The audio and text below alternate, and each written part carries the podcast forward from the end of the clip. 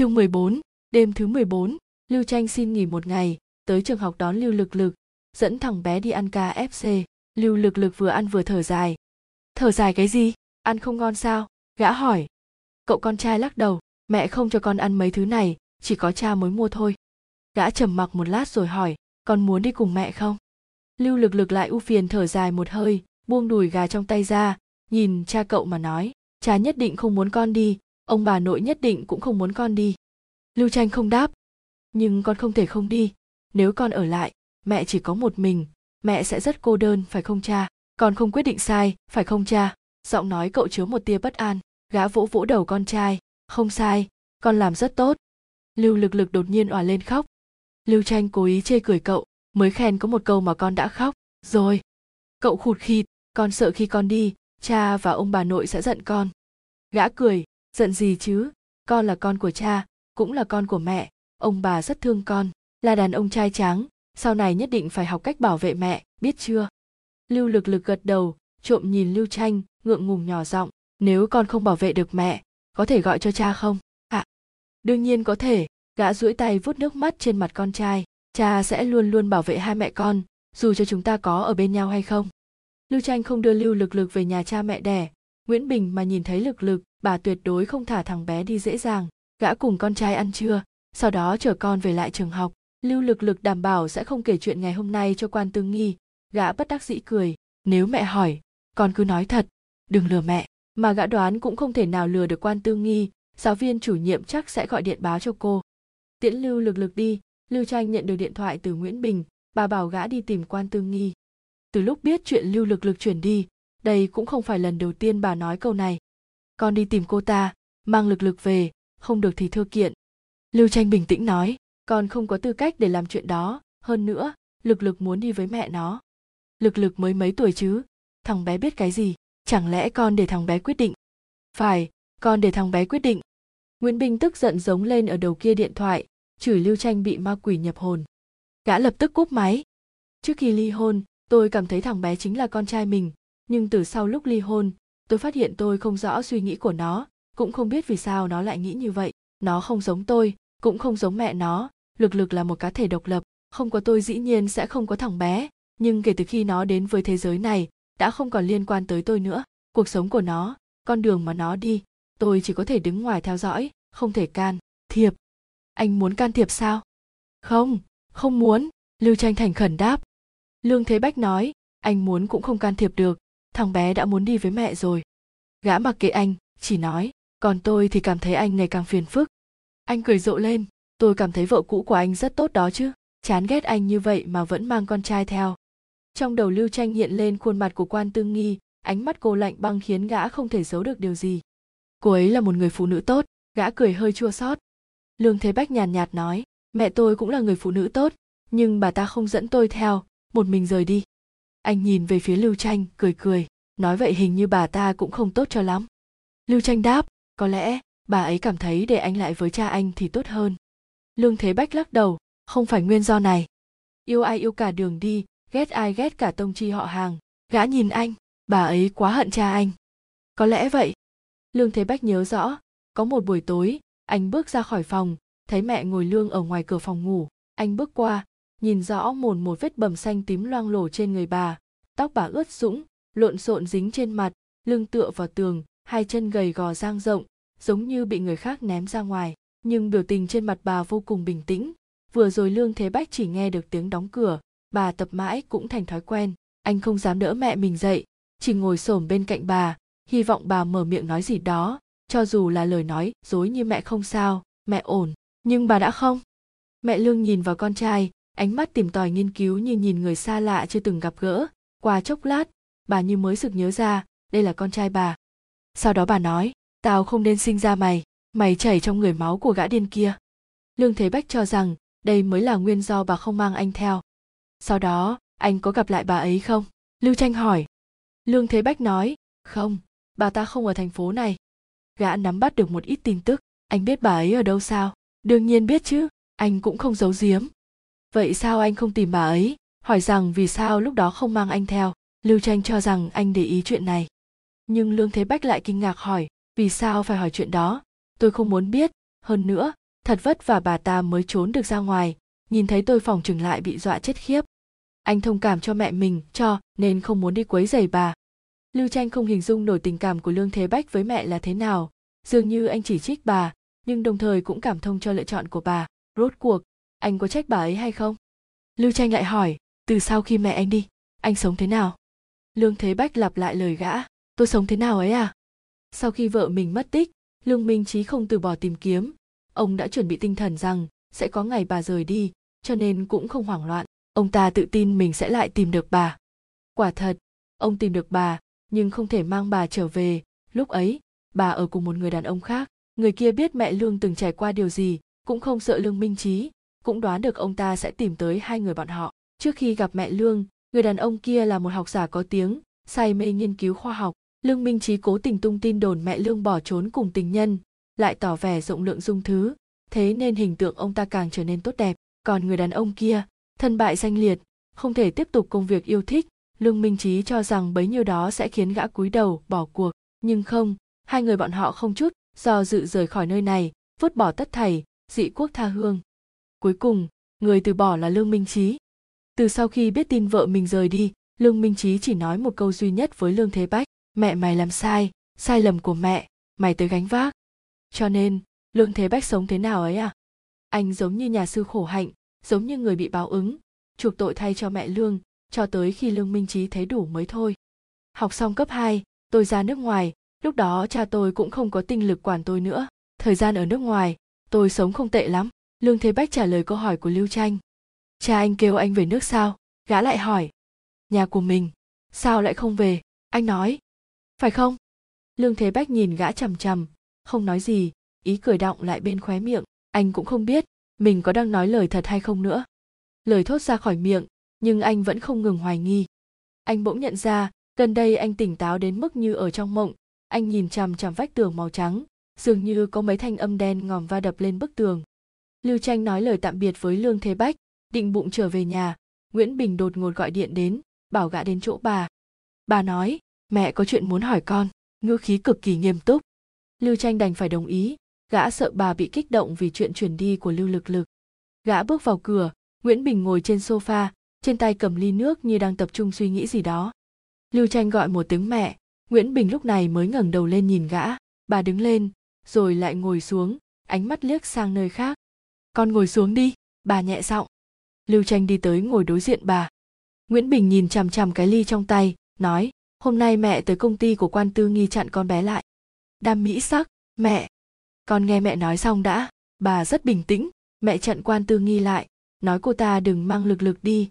Mẹ nói hết lời, chỉ thiếu mỗi bước quỳ xuống cầu xin thôi, nhưng cô ta vẫn không chịu. Cô ta còn nói, hai ngày trước con đem lực lực ra ngoài ăn cơm, bảo mẹ cảnh cáo con về sau cách xa thằng bé ra, cô ta không khách khí chút nào, bọn mẹ liền cãi nhau. Bà chỉ trích quan tư nghi nhàn đến hoàng phá vỡ một gia đình vốn đang êm ấm. Lúc trước cô kết hôn với lưu tranh còn không phải để lấy tiền cho em trai du học sao? Nhờ đâu mà cô được như ngày hôm nay hả? Công việc mà cô có được, đều do lưu gia chúng tôi sắp xếp. Quan tư nghi bị mắng tới trắng bệch mặt. Bởi vì những chuyện này, cô vẫn luôn cảm thấy mình không có tư cách để oán trách ai. Tất thảy đều do cô lựa chọn, cho nên sau khi ly hôn cô chưa từng nói sự thật cho người nhà lưu tranh nhưng lúc này bị nguyễn bình chọc tức, cô bật thốt. Nhưng con cũng đã trả cái giá đắt, quan tư nghi không khóc, cô có lòng tự tôn, con định sẽ cùng lưu tranh ở với nhau cả đời, lòng con có lưu tranh nhưng anh ta gạt con, anh ta chưa từng yêu con, cũng không thể nào yêu con, nếu lúc trước là người phụ nữ khác xuất hiện, anh ta cũng sẽ kết hôn mà thôi. Anh ta định sẽ lừa con cả đời, bác cho rằng con trai bác tốt đẹp lắm sao? Nguyễn bình hỏi lưu tranh cô ta nói vậy có ý gì? Rốt của con lừa cô ta cái gì? Còn nói con không phải người tốt. Đến tột cùng con đã làm gì hả lưu tranh bà nghe ra được quan tư nghi ám chỉ bí mật nào đó của lưu tranh con trai bà cất giấu bí mật. Thế mà bà không hề, hay biết, lửa giận đan Sen cảm giác thất bại hòa lẫn trong lòng nguyễn bình. Ở bên trong lâu đài bí mật kia, cất giữ một bức ảnh. Lưu tranh nhớ rõ, ngày hôm đó, gã tan làm về nhà. Quan tư nghi cầm bức ảnh trên tay đứng sẵn đó chở gã. Khi đó gã liền biết, lâu đài này đã đến lúc sụp đổ cô nhào lên đánh gã, mắng gã ghê tởm, hỏi gã đã từng có giây phút nào thật lòng thật dạ với cô hay chưa? Gã không đáp nổi một lời. Quan tư nghi khóc không ra tiếng như phim câm, phản ứng vô cùng kịch liệt. Lưu tranh chỉ cảm thấy bất lực, chuyện đã đến mức này, gã chỉ có thể trơ mắt nhìn. Cho tới khi cô muốn xé tấm ảnh chụp kia, gã mới ngăn lại. Quan tư nghi không thể tin được mà nhìn gã, đoạn hôn nhân giữa hai người như cuốn băng trôi ngược trong đầu cô, cho nên cô chưa thôi hoang mang cô nhìn lưu tranh giữ chặt bức ảnh trong tay. Cô có thể thấy mặt sau bức ảnh trên đó viết mấy chữ. Viết rằng người tôi yêu. Chương 15, đêm thứ 15, sau khi đường nghi nhu về thành phố cô đi tìm đỗ nhạn lan cãi nhau với bà một trận. Đỗ nhạn lan đương nhiên không cãi lại cô chỉ biết ngồi trên sofa lã chã rơi lệ. Đường nghi nhu càng giận mẹ muốn gặp bọn họ thì con mặc kệ nhưng đừng lôi con vào. Mẹ muốn giúp anh mình thì tự đi kiếm tiền đi. Cô cười lạnh lúc trước chúng ta ra sao? Bác ta đến cả một câu, cũng không nói giúp nổi. Bây giờ mẹ có chút tiền liền đưa cho người khác, rốt cuộc đức hạnh của mẹ phải vĩ đại đến cỡ nào. Đỗ nhạn lan khóc sướt mướt, năm đó điều kiện bác của con cũng không tốt, muốn giúp cũng không giúp được, con không biết cái gì gọi là tình thân sao? Người như bọn họ, tình thân cái rắm. Đường nghi nhu chỉ muốn lắc đầu đỗ nhạn lan để nhìn xem rốt cuộc trong đầu bà có bao nhiêu ý nghĩ ngu xuẩn. Cô về quê một chuyến, thấy những người đó chẳng hề thay đổi, lúc này đột nhiên ủy khuất nước mắt không nhịn được của ra cô hung hăng chừng mắt nhìn đỗ nhạn lan. Năm đó chúng ta bị đánh, trốn đến nhà bác, ở hai ngày đã bị bác ta đuổi về. Mẹ còn nhớ hay không? Bác nói rằng, mẹ bây giờ đã là người của nhà khác. Bác ta không lo được, còn nói mẹ cứ an phận sống với cha đi. Khi đó mỗi ngày mẹ đi làm về còn tới nhà bọn họ nấu cơm, giặt rũ nhưng không phải bác gái vẫn ghét bỏ chúng ta hay sao? Những ngày dè bỉu, châm chọc đó bọn họ có nghĩ đến tình thân không? Mà bây giờ mẹ bắt con phải nghĩ về hai chữ ấy. Con nói cho mẹ biết nếu mẹ còn qua lại với mấy người đó, nữa con đoạn tuyệt quan hệ với mẹ mẹ quay về với đám người đó đi. Lần này đỗ nhạn lan bị cô dọa cho ngây người, không khóc nổi nữa. Đường nghi nhu cầm túi sách rời đi, cô vẫn còn một cuộc hẹn. Mình sửa cách gọi họ hàng của đường nghi nhu vì chợt nhận ra anh trai của mẹ là bác, còn em gái của cha là cô mới phải. Giữa trưa, lương thế bách gọi điện tới. Anh nói muốn đưa cô tới một bữa tiệc nhỏ. Tất cả đều là người quen. Đa số là bạn đại học của anh.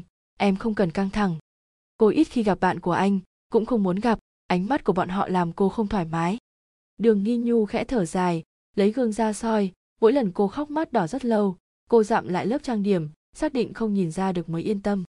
Địa điểm tụ họp là ở nhà riêng, taxi không vào được, trên đường không có ai, đường nghi nhu xuống xe, đứng dưới bóng cây, gọi điện cho lương thế bách, anh chạy ra đón cô, vừa đi vừa nói, đây là nhà của trương tử văn. Đường nghi nhu đáp một tiếng, cả người nhẹ nhõm không ít cô đã gặp qua trương tử văn rồi. Bữa tiệc cũng do cậu ta tổ chức. Anh nói. Cô cười cười. Nhìn anh ta cũng giống kiểu người sẽ làm việc này. Lúc còn đại học cậu ta cũng vậy. Tính tình rất sôi nổi. Được không ít bạn nữ yêu thích. Chưa bao giờ thấy cậu ta đi một mình. Đường nghi nhu hỏi. Vậy còn anh? Anh tương đối hướng nội, không thích giao tiếp, giống như ne. Đó là gì? Người ngốc. Đường nghi nhu bật cười ha hả, cười đến mức lương thế bách thấy xấu hổ. Em có thể tưởng tượng dáng vẻ anh lúc đó cô nói, tuy rằng bây giờ anh điềm đạm và cuốn hút, bọn họ đi tới một căn biệt thự, cô cảm thán, nơi này còn lớn hơn cả nhà của chúng ta.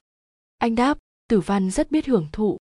Bước vào, đường nghi nhu phát hiện không nhiều người lắm. Trang trí cũng không xa hoa như cô tưởng tượng. Khách khứa đều ăn mặc bình thường, ít nhất là không mặc váy dài phết đất. Tiếng nhạc không biết phát ra từ hướng nào, có người cao hứng lắc lư một vài điệu nhảy. Bàn tròn trải khăn trắng, bày biện đầy đủ tráng miệng bánh trái tinh xảo không có món nóng ý nghĩ đầu tiên của đường nghi nhu là ăn không đủ no. Lương thế bách nói với cô, chủ đề bữa tiệc lần này là nhớ lại đau khổ trong quá khứ, trân trọng hạnh phúc hiện tại. Thế này mà là đau khổ sao? Lương thế bách không đáp, đôi khi đường nghi nhu quá mức sắc sảo, anh chỉ có thể im lặng. Anh lấy cho cô một miếng bánh ngọt màu hồng nhạt, cô cắn thử rồi nói, quả nhiên đồ đẹp đều không thể ăn được, anh cũng cắn một miếng, cảm thấy không đến nổi nào, đường nghi nhu không thích đồ ngọt. Đường nghi nhu bảo anh đề cử món ăn lương thế bách nghĩ không ra. Tuy rằng, anh đã thử qua hầu hết các món, nhưng anh không còn nhớ rõ, chỉ nhớ mấy món không thích. Anh chỉ tay vào vài đĩa, nói cô đừng ăn cái đó. Hai người họ đứng nói một lúc, sắc mặt không mấy hứng thú. Trương tử văn liền đi tới hỏi, sao vậy? Ăn không ngon à? Anh ta cười với đường nghi nhu, nhưng lại nói với lương thế bách, nếu đường nghi nhu là người trả lời, cô nhất định sẽ nói không phải. Dù sao hai người không cùng đẳng cấp. Trương tử văn phù hợp với hình tượng thiếu gia nhà giàu cô cũng không có ác cảm với anh. Nhưng địa vị của lương thế bách thì khác. Anh thẳng thắn nói, từ lúc về nước không ăn mấy món này nữa. Trương tử văn hơi kinh ngạc, tôi cho rằng cậu vẫn thích đồ tây. Lương thế bách chán ghét liếc nhìn bàn thức ăn, chưa bao giờ, thích. Vậy làm sao bây giờ, để tôi gọi người nấu món khác cho cậu? Lương thế bách nhìn đường nghi nhu, cô nhanh nhẹ lắc đầu, không cần đâu. Trương tử văn không nói nữa, mời bọn họ lên sân thượng chơi. Không ăn cũng không nói chuyện với ai, ở dưới đó làm gì nữa? Anh ta hơi chê cười. Lương thế bách ngồi đối diện trương tử văn, đường nghi nhu ngồi cạnh anh. Cô vờ nhưng nghe không hiểu bọn họ nói gì, chỉ ngó mắt nhìn vườn hoa bên dưới. Dường như cả ánh đèn trong vườn cũng tỏa ra hương thơm, bên trong trồng từng bụi hoa hồng lớn. Trương tử văn và lương thế bách chỉ nói chuyện công việc, đường nghi nhu ở bên cạnh làm bình hoa trang trí. Nhưng cô đứng ngồi không yên, đói đến muốn khóc. Chờ lúc bọn họ nói chuyện hăng say, cô đứng lên, cả hai đều không nhìn cô. Đường nghi nhu thở phào nhẹ nhõm lặng lẽ đi ra. Cô vừa bước đi lương thế bách liền giữ tay cô lại. Em đi đâu? Bọn họ lúc này đều nhìn cô. Đường nghi nhu lập tức lúng túng, không nghĩ ra lý do gì. Cô chỉ có thể nói thật. Em hơi đói bụng. Trương tử văn liền nói, để tôi gọi người làm đồ ăn. Anh ta đứng dậy, cô vội vàng xua tay. Không cần không cần. Tôi xuống dưới ăn là được. Cô rút tay ra, chạy nhanh xuống. Lương thế bách quay đầu lại. Trương tử văn nhìn anh cười. Anh đặt tay lên tay ghế, tựa lưng về sau nghiêng đầu nhìn hoa dưới vườn, hoa rất đẹp. Trương tử văn nói, nhưng quá tầm thường. Có người thưởng thức là được. Trương tử văn bưng ly rượu lên, không nói tiếp, lương thế bách cười rộ. Trương tử văn đột nhiên nói, không bằng nghiền tâm nghiên. Nụ cười trên môi lương thế bách phai nhạt đi. Anh không đáp, chỉ nhìn hoa hồng dưới vườn. Trương tử văn cũng chỉ nói một câu như vậy, nhưng vừa vặn bị người không nên nghe nhất nghe được. Sau khi về nhà, đường nghi nhu đi tắm, cô ngâm mình trong làn nước nghĩ về cái tên trong miệng trương tử văn, nghe rất đẹp, cũng không biết là ba chữ nào. Đường nghi nhu vốn không định hỏi lương thế bách, nhưng cô ngâm mình lâu quá. Lương thế bách gõ cửa bên ngoài. Trong lòng cô men lên cảm xúc không rõ, cô lớn tiếng, vào đi. Lương thế bách bước vào, biểu tình hơi thấp thỏm, anh nghe ra cô đang giận. Anh gọi cái gì? Cô chất vấn. Em tắm lâu quá. Ánh mắt anh lịch sự dừng lại trên mặt cô. Hơi nóng tỏa đầy trong phòng tắm, đường nghi nhu cũng không để ý, cô hỏi trương tử văn nói em kém ai? Anh sửng sốt, em nghe thấy rồi à? Cô tiếp tục truy vấn, anh ta nói ai? Lương thế bách đành đáp, huyền tâm nghiên. Đường nghi nhu hỏi là ba chữ nào? Cô lầm nhầm một lần rồi hỏi tiếp, bạn gái cũ của anh à? Xem như là vậy. Xem như. Lương thế bách nhìn cô cười, không lên tiếng. Đường nghi nhu nói, anh lại đây. Anh bước tới gần bồn tắm, ngồi xổm xuống, cô tựa vào thành bồn tắm, vươn tay tháo mắt kính anh xuống anh chớp chớp mắt không thoải mái, muốn lấy lại mắt kính. Đường nghi nhu cố tình giấu đi. Anh dừng lại, ánh mắt hơi mệt mỏi nhìn cô. Cô bật cười. Cô cũng nhìn chằm chằm vào đôi mắt anh. Cô ấy là người thế nào? Anh nói, một người rất tốt, dường như không có muộn phiền. Bọn anh là bạn đại học, ngày đầu tiên gặp nhau, cô ấy đã cười với anh. Đường nghi nhu cố ý nói, chẳng lẽ trước kia chưa có ai cười với anh sao? Cô chế nhạo anh dễ rung động như vậy. Lương thế bách dường như đã nhận ra nhưng anh không rõ vì sao cô lại tức giận. Nhìn khuôn mặt vô tội của anh, đường nghi nhu đột nhiên nhớn người ôm anh, hôn mạnh, mắt kính bị cô ném vào trong nước. Anh đẩy bả vai cô ra, em sao vậy? Đường nghi nhu không buông tay, cô tựa đầu lên hõm vai anh, hơi thở ấm áp phả lên cổ anh. Trên người lương thế bách rốt cuộc cũng có mùi hương, hoặc có lẽ là mùi nước hoa của cô bao vây anh. Em ổn không? Quần áo lương thế bách bị cô làm ướt một mảng. Trong đầu đường nghi nhu rối bời, cô ngẩng đầu lên đôi mắt đường đỏ ướt át. Cô nói, em cãi nhau với mẹ. Em còn nói muốn đoạn tuyệt quan hệ với bà ấy. Vì sao? Còn vì sao nữa? Bà ấy đầu óc không thanh tình, không phân biệt được tốt xấu. Vậy em cũng không nên nói mấy lời đó. Bà ấy chỉ biết chọc giận em thôi. Đường nghi nhu lẩm bẩm, tựa người vào anh, nhắm mắt lại. Em phải kiên nhẫn với mẹ em. Bà ấy đã chịu nhiều cực khổ. Lương thế bách khuyên nhủ. Em biết, cho nên mới tức giận. Bà ấy hình như không nhớ mình đã trải qua cái gì? Đó là chuyện đáng vui mừng. Quên đi quá khứ mới, có thể sống tốt được. Đâu có ai sống mãi trong hận thù. Cô lắc đầu. Bà ấy không quên. Bà chỉ xem như nó chưa từng xảy ra. Vậy còn em? Anh nói. Em bảo vệ mẹ mình. Bà ấy không biết. Em cũng đã quên. Trước kia, mục tiêu lớn nhất của cô là có thể sống tốt hơn một chút, không bị đánh nữa, có một cuộc sống bình thường. Bà ấy cho rằng, như bây giờ rất tốt. Đôi mắt cô mông lung nhìn anh, nhẹ giọng hỏi có phải em tham lam quá không? Cô có được thứ cô muốn, nhưng rồi càng muốn nhiều hơn nữa. Một cuộc sống quá thoải mái khiến con người ta trở nên yếu đuối. Những ước vọng ngay cả bản thân cũng không tin được. Những ước vọng thừa thãi, chưa bao giờ là điều tốt. Lương thế bách hỏi cô, em còn muốn gì nữa? Như thể anh sẽ cho cô tất cả những gì cô muốn. Cô đã xa vào cạm bẫy của anh, nhưng anh cố ý khiến cô lún sâu hơn. Đường nghi nhu không trả lời. Cô rời khỏi lồng ngực lương thế bách, dục anh ra ngoài. Lương thế bách đứng lên từ vai áo đến ngực ướt đẫm cô rời khỏi anh mới thấy lạnh lẽo. Sau ngày hôm đó thái độ của cô đối với anh thay đổi. Cô muốn kiểm soát anh đôi lúc cô suy nghĩ kỳ quặc đôi lúc lại rất ngây thơ. Lương thế bách hiểu được cô là phụ nữ anh cũng không cảm thấy khó chịu hay buồn cười. Nhưng dần ra đường nghi nhu phát hiện lương thế bách khác biệt không phải vì địa vị hay tính cách mà bởi vì anh thiếu hụt một phần sâu thẳm trong trái tim anh cũng không phải một người hoàn chỉnh. Chương 16, đêm thứ 16, lưu tranh hốt hoảng chạy khỏi nhà. Từng vấn đề nguyễn bình hỏi gã không trả lời nổi một câu. Gã không ngụy trang nổi nữa và gã nghĩ đến những lời của lương thế bách. Anh bảo gã hãy lựa chọn thành thật nhưng thật hay là giả không phải ai cũng có quyền lựa chọn ít nhất là đối với bản thân gã cho đến hiện tại. Ban đêm lưu tranh tiếp tục chạy trốn trong mộng. Gã chạy vào hang núi bên ngoài trời mưa tầm tã lạnh đến run bần bật. Gã còn đang mặc quần áo mùa hè. Gã cúi đầu nhìn đôi tay của mình cho đến khi có bàn tay nắm lấy tay gã, mưa bão ngoài kia hóa thành cơn gió hạ mát dịu dễ chịu, cả bộ quần áo trên người gã cũng trở nên thích hợp. Gã không thấy lạnh nữa, người kia dắt gã vào cơn mưa, bàn tay luồn vào trong quần áo gã, mềm mại mơn trớn, nắm lấy trái tim gã. Hai bàn tay vuốt ve khắp lưng ngực gã, như đang tìm kiếm gì đó. Lưu tranh thở dài chua xót, nhưng đồng thời, gã cũng thấy vui sướng, càng sung sướng, gã càng thở dài thật sâu. Người kia đưa lưng về phía gã, ở trong mộng gã không do dự mà ôm lấy đối phương. Nhiệt độ nóng bỏng giữa cơn mưa mát lạnh, ngực gã áp lên lưng người kia, mưa làm ướt hết quần áo, những nụ hôn loạn xạ, hôn khắp nơi, nướng chín mọi cảnh vật xung quanh, dường như mặt trời cũng mọc lên vì bọn họ. Bạn có biết trang truyện tê dung chu com lưu tranh định sẽ tránh mặt nguyễn bình, thế nhưng bà cũng không gọi điện tìm gã. Thế này không giống bà chút nào, con người bà không bao giờ cam lòng, nếu không nghe được đáp án, gã biết có điểm không ổn nhưng lại tự lừa dối mình. Rõ ràng có tờ giấy che trên khuôn mặt gã, nhưng gã không nỡ thổi nó ra, chỉ đành để tờ giấy vây lấy gã đến chết ngạt. Lưu tranh tiếp tục đi tìm lương thế bách, như thể chưa có gì xảy ra. Lương thế bách đã nhìn thấu, nhưng lần này anh không hỏi gì. Cuộc nói chuyện của cả hai đôi lúc bị gián đoạn khó hiểu. Bọn họ đều biết những gì mình nói không giống với những gì mình nghĩ.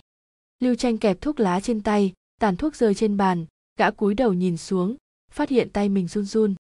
Lương thế bách cũng thấy anh nói anh nên tới bệnh viện một chuyến. Lưu tranh dập thuốc lắc đầu bệnh cũ thôi trước kia đuổi theo phạm nhân bị chém một dao đứt dây thần kinh gã nắm chặt tay rồi buông lòng, cho lương thế bách xem lúc cử động thì không sao không cử động liền run lẩy bẩy khi già có lẽ đến chén cơm cũng không cầm được.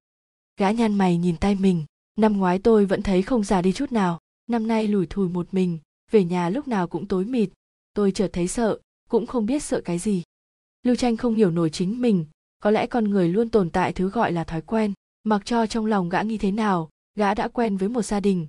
Khi gia đình biến mất, gã không còn trốn nương tựa, gã thấy mình như hồn ma đơn độc. Quan tương nghi nói, tôi không phải người tốt, cô ấy nói đúng. Lưu tranh chốt lời, tôi chưa bao giờ làm chuyện gì tốt, vậy anh đã làm cái gì tồi tệ chăng? Lương thế bách hỏi. Lưu tranh không đáp. Cuộc nói chuyện lại gián đoạn. Qua nửa ngày, lưu tranh mới mở miệng, hôm qua cố thanh phong tới tìm tôi tôi nghe thấy anh ta gọi điện cho vợ, bọn họ bàn chuyện ly hôn. Lưu tranh nhất thời sờn da gà, sao có cảm giác như tôi truyền xui xẻo cho mọi người thế này? Gã cười khổ, gần đây tôi chẳng gặp nổi một chuyện tốt đẹp. Gã cố ý nhắc tới cố thanh phong, để xem phản ứng của lương thế bách thế nào. Nghe thấy cố thanh phong ly hôn, trên mặt lương thế bách hiện lên nét cười, anh rất hài lòng, như cho rằng cố thanh phong làm rất tốt, nhưng nụ cười trên mặt để châm chọc, anh vẫn rất ghét người này.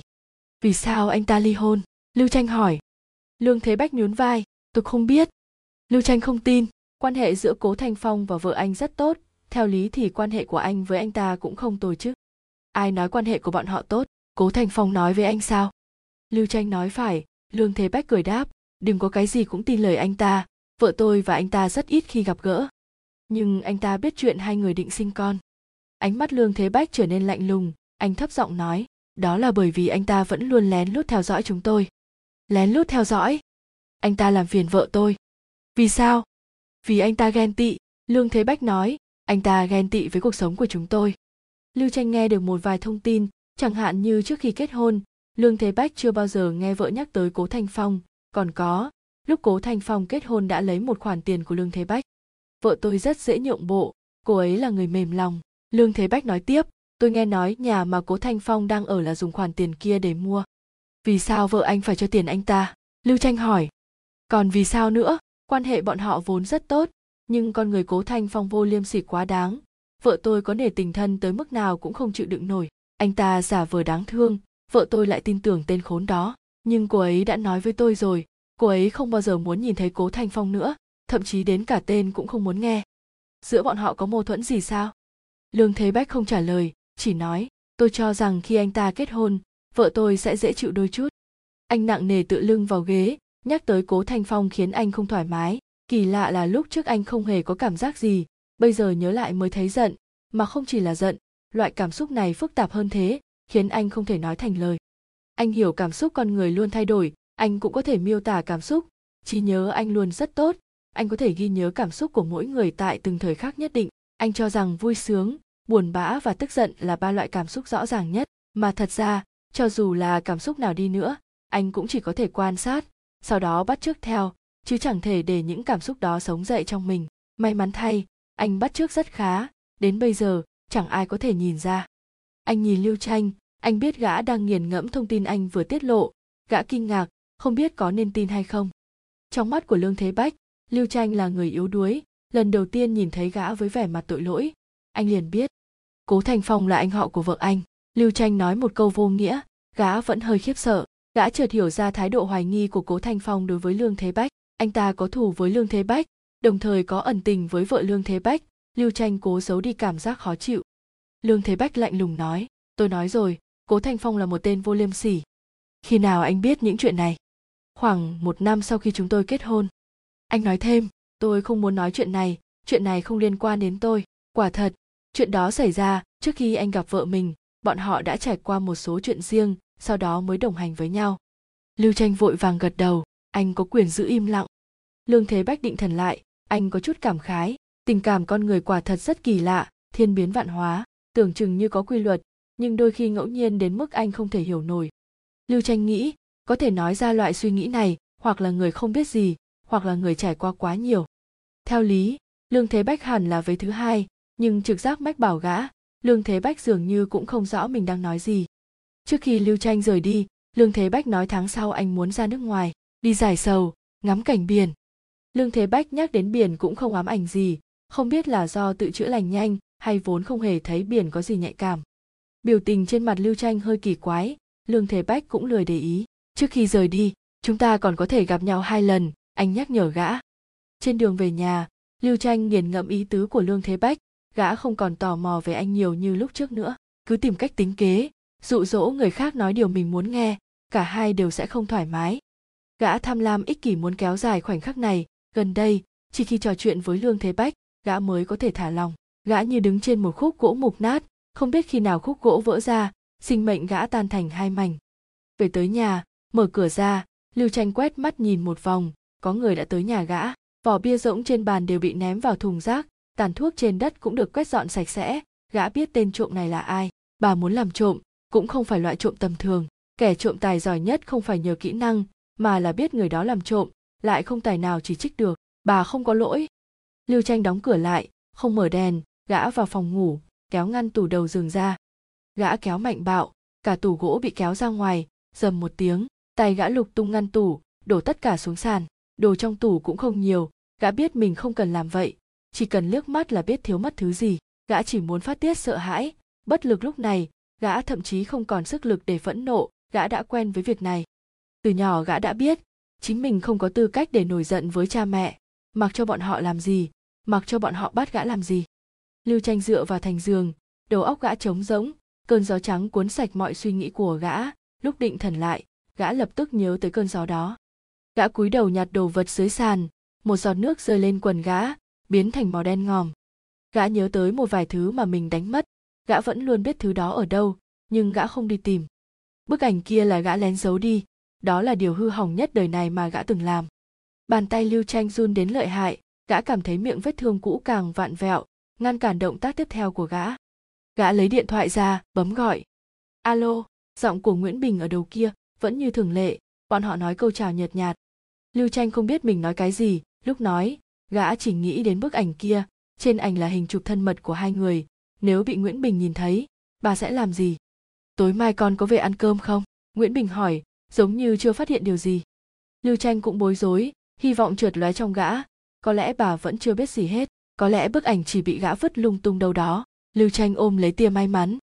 Về gã đáp.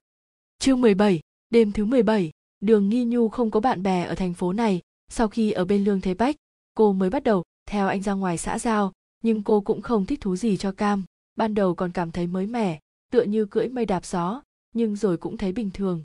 Lương thế bách nói, người với người chẳng khác nhau mấy, khác biệt duy nhất của người giàu và người nghèo là tài sản, còn những thứ như y quy, cách giao tiếp, nhân phẩm, anh nghĩ không ai hơn ai, cũng chẳng ai kém ai. Đường nghi nhu cười rộ, lời này em thích nghe. Lương thế bách đắc ý, anh đương nhiên nói cho cô nghe. Tâm trạng dễ chịu, đường nghi nhu đột nhiên nói, kể em nghe về huyền tâm nghiên đi, lúc thoải mái cô sẽ làm một số chuyện ngớ ngẩn. Lương thế bách lập tức ngậm miệng lại, tiếp tục đọc sách. Bọn họ ở trong thư phòng. Không lâu sau khi lương thế bách bước vào, đường nghi nhu cũng chạy theo. Gần đây cô rất thích làm phiền anh, không còn cố ý tạo khoảng cách giữa hai người nữa. Cô chống một tay, ngồi trên bàn, ánh mắt lương thế bách hơi khó xử. Cô xem như không thấy, chân trần vuốt ve đùi anh. Nói đi mà. Bàn chân cô càng lúc càng hướng lên trên. Lương thế bách ngăn cô lại, biểu tình mất tự nhiên. Đừng như vậy mau xuống đi. Đường nghi nhu đã sớm phát hiện, anh không thích những cử chỉ đụng chạm thế này, ngay cả lúc lên giường, anh cũng không phải kiểu người dễ mất kiểm soát. Anh nói thì em xuống. Lần trước anh đã nói rồi. Vậy tại sao không thể nói lại lần nữa? Đường nghi nhu càng đúng tình hợp lý. Lương thế bách đành thỏa hiệp, anh nói, em bỏ chân xuống đi, đứng đắn một chút. Đường nghi nhu giả vờ tức giận, ai không đứng đắn chứ? Anh mới không đứng đắn. Lương thế bách á khẩu trước lời mắng yêu của cô tay anh còn đang nắm cổ chân cô. Anh do dự buông tay ra. Đường nghi nhu thích thú nhìn anh, không lộn xộn nữa. Nói đi, đường nghi nhu ngồi ở chỗ cao, cô thích anh ngẩng đầu lên nhìn mình. Lời của lương thế bách cũng chẳng có gì mới. Cô ấy là người, tốt. Hai người bên nhau thế nào? Anh đã quên. Anh theo đuổi cô ấy hay cô ấy theo đuổi anh? Cần phải chi tiết như vậy sao? Bọn anh hình như không ai theo đuổi ai, cứ tự nhiên mà quen nhau. Trước giờ anh chưa từng nói với ai về chuyện này cho nên không biết phải đáp thế nào mới phải. Đường nghi nhu hỏi cũng không phải vì ghen. Cô chỉ tò mò, lương thế bách khi yêu sẽ thế nào? Chuyện quân sự, tuy rằng nói vậy có lẽ như cô đang hạ thấp bản thân, nhưng đường nghi nhu biết rõ, cô lệ thuộc hoàn toàn vào anh về mặt vật chất. Giữa bọn họ không có ái tình mê muội của nam nữ, cô cũng chưa bao giờ là người đắm chìm theo cảm xúc. Chỉ là khoảng thời gian đó cô quá yếu ớt, cho nên phải sống nương nhờ anh. Uyển tâm nghiên giống anh sao? Cô đột nhiên hỏi.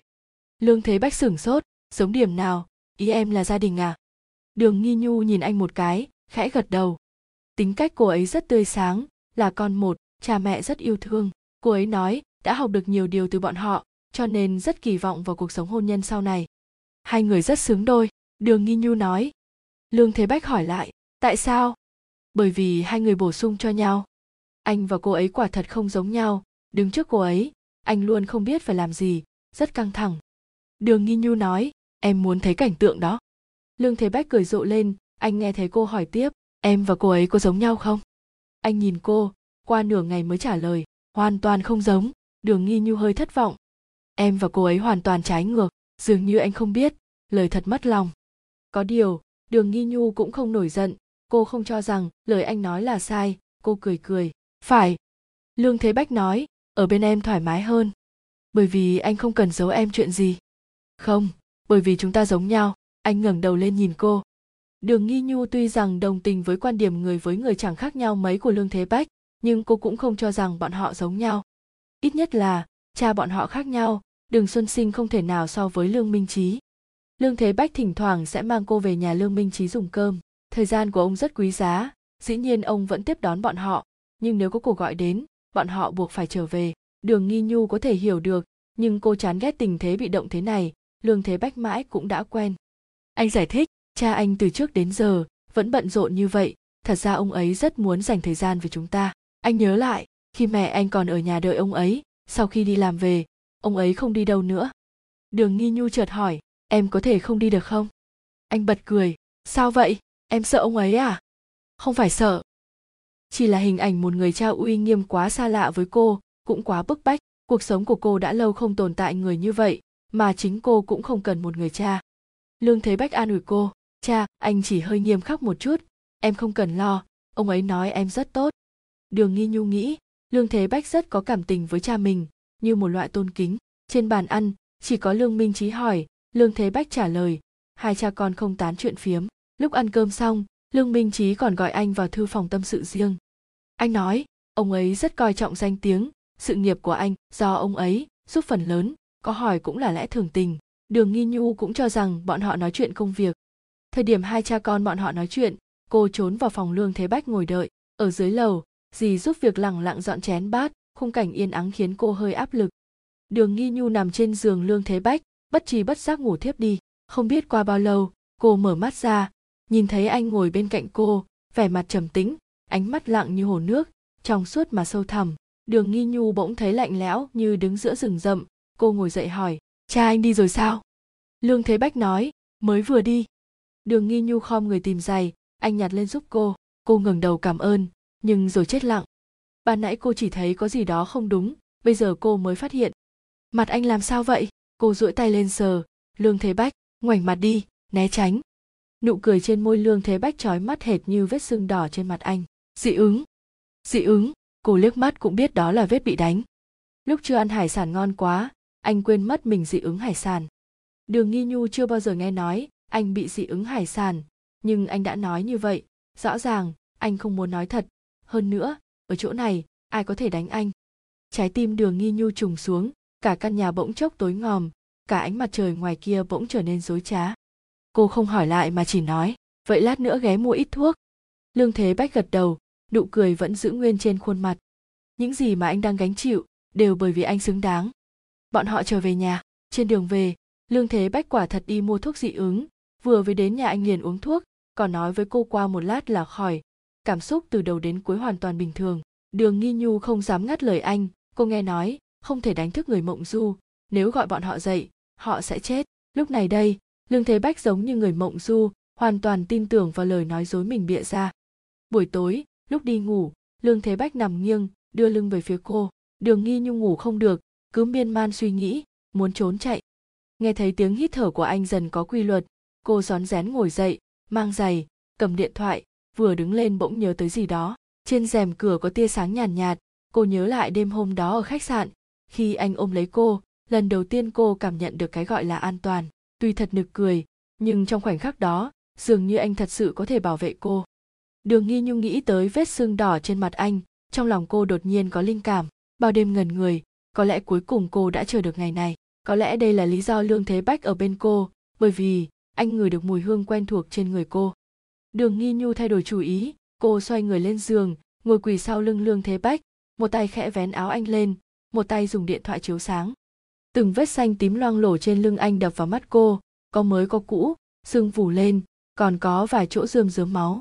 Đường nghi như vén áo anh lên cao hơn, càng nhiều dấu vết khả nghi, dưới gáy có vết sẹo lồi tròn màu hơi sậm so với da. Đường nghi nhu nhìn bóng lưng anh cô chợt thấy lớp da này giống như được khâu lại bởi hai người. Một người là lương thế bách hoàn mỹ như ngọc ngà mà cô từng gặp qua người còn lại cô cũng từng gặp qua. Đó là đỗ nhạn lan mình đầy thương tích hay thậm chí là chính cô. Cô xem xét những vết thương không ngừng hoảng hốt. Cô nhìn thấy mình năm 13, 14 tuổi ánh mắt lóe lên tia phẫn nộ yếu ớt. Cô nhìn thấy mình cuộn tròn bên người lương thế bách. Đường nghi nhu bỗng nhiên hiểu rõ vì sao anh lại nói cảm thấy cô quen thuộc? Lương minh trí cùng đường xuân sinh, một còn sống một đã chết, khuôn mặt hai bọn họ hòa vào nhau, vừa mơ hồ vừa rõ ràng, bất hạnh thay, bọn họ đều là người làm cha làm cha trong một gia đình gia trưởng nam quyền. Đường nghi nhu sờn da gà, cô nhớ tới những lần lương thế bách ngoan ngoãn thuận theo lương minh trí cô không biết vì sao anh có thể làm thế, ngay cả đỗ nhạn lan, vì sao bọn họ có thể cam tâm tình nguyện để người khác tổn thương mình, để người khác dẫm đạp mà không hề phản kháng đường nghi nhu xúc động tới mức muốn đánh thức lương thế bách muốn lớn tiếng chất vấn anh. Nhưng cuối cùng cô đã không. Cô nhẹ nhàng kéo áo lại cho anh đắp chăn rồi nằm xuống mở to mắt chờ trời sáng. Chương 18, đêm thứ 18, một đêm không mộng. Lưu tranh ngủ ngon hơn thường ngày nhiều. Hôm nay thời gian trôi rất nhanh gã không nhớ mình đã làm gì. Lúc hồi thần gã đã ngồi trên xe lái về nhà cha mẹ. Gã hy vọng sẽ xảy ra gì đó. Đường nhiều xe như vậy chỉ cần tông một cái gã không cần đối mặt nguyễn bình nữa, gã có thể giải thoát rồi. Nhưng gã cứ thế mà lái tới nhà cha mẹ, gõ cửa. Nguyễn bình ra mở cửa, liếc gã một cái, biểu tình giống như có gì đó sắp rách nát. Bà đã từng trách móc gã, bây giờ cũng chỉ còn lại trách móc. Bà bảo lưu tranh ngồi xuống, lưu tranh nhìn vào phòng bếp, đèn không bật, hiển nhiên bà không nấu cơm. Cha con ra ngoài rồi 9 giờ mới về, nguyễn bình nói, lưu tranh nhìn cái túi bên cạnh bà, là cái túi mà bà mang theo lúc đi ra ngoài bao da màu đen, luôn luôn phồng lên, lang ca lang keng, bên trong chứa không ít đồ, rất nặng. Nguyễn bình đặt một tay lên túi, một tay lên bàn, bà nhìn lưu tranh trong mắt vẫn còn một chút mong chờ, mà gã sợ nhất chính là thứ mong chờ này. Gã hoảng loạn hỏi, cha đi làm sao? Nguyễn bình đáp, đi gặp mặt đồng nghiệp cũ, bà không cho lưu tranh cơ hội cắt lời mình. Hôm qua mẹ tới nhà con. Gã ơ một tiếng, muốn rời mắt đi, nhưng không làm được. Đôi mắt gã khóa chặt trên người bà, như thể bị yểm bùa mẹ tới quét dọn cho con. Trong nhà quá bừa bộn, không có bàn tay phụ nữ đúng là không được mà.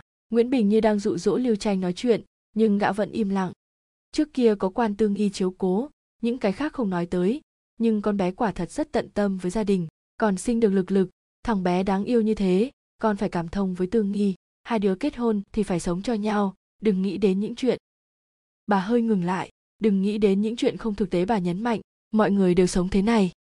Lưu tranh hiểu ý bà nguyễn bình đang cho gã cơ hội.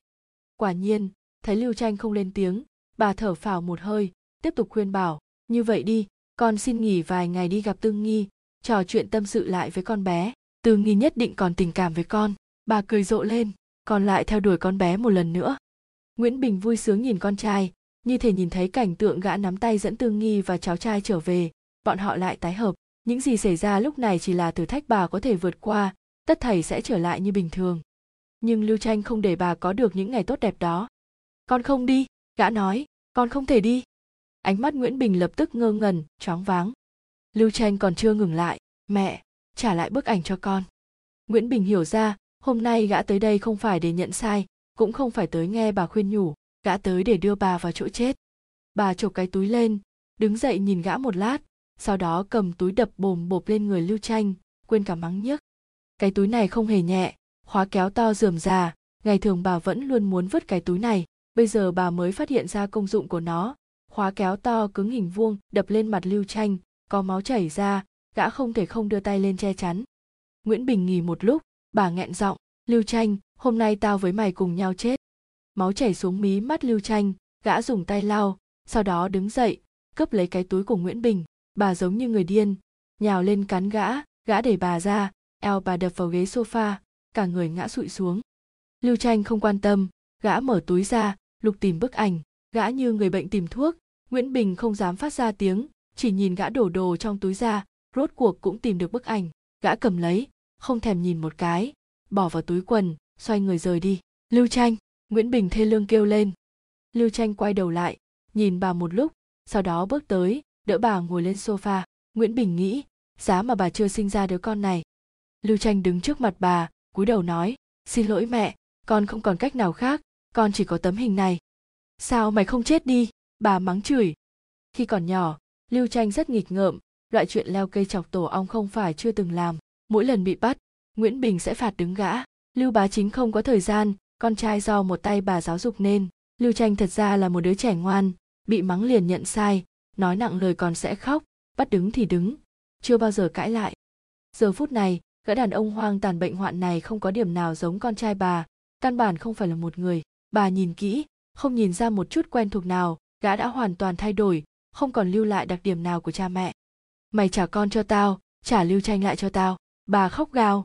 Lưu tranh sửng sốt, gã hổ thẹn nhìn mẹ mình, muốn nói gì đó, nhưng không mở nổi miệng. Gã không thể làm gì. Dẫu lúc này lời xin lỗi và an ủi đều vô nghĩa, gã cứ thế hoảng loạn rời đi.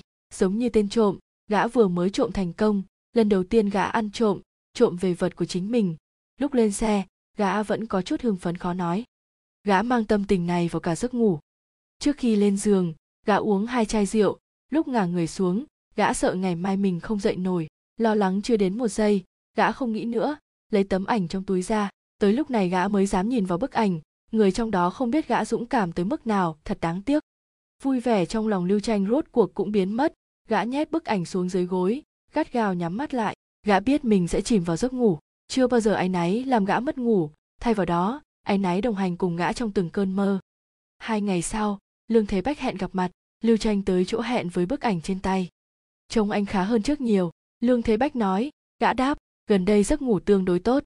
Nhìn anh, gã đột nhiên hỏi, gần đây anh có mơ thấy cô ấy không? Lương thế bách nói, không, cô ấy chỉ cần gặp tôi một lần là được. Chắc hẳn cô ấy sống ở bên kia không tồi lưu tranh bị dáng vẻ của anh chọc cười. Người nói những lời này nên là cụ già 80 tuổi mới đúng. Người như anh đáng ra phải theo chủ nghĩa duy vật. Anh tin loại chuyện đó sao? Gã hỏi. Lương thế bách tỏ vẻ không hiểu câu hỏi của gã. Loại chuyện như linh hồn, kiếp sau, anh tin sao? Lương thế bách lắc đầu. Tôi không theo tôn giáo, nhưng tôi tin cô ấy có linh hồn. Cô ấy không phải người tùy tiện chết. Lưu tranh chỉ thấy lời này là lạ thế nào? Lương thế bách có vẻ hứng thú với đề tài này. Không đợi lưu tranh đáp lời anh nói tiếp, phần lớn thì, cái chết của con người cũng chẳng khác gì cái chết của con mèo hay cái cây. Bọn họ còn chẳng biết mình đang chết chết dần chết mòn qua từng ngày. Anh cứ nhìn vào đôi mắt là biết, cái chết là không thể tránh khỏi, nhưng nó hẳn do ta lựa chọn. Cô ấy chết bởi vì cô ấy lựa chọn như thế. Ý anh là cái chết của cô ấy có ý nghĩa sao? Gã hỏi.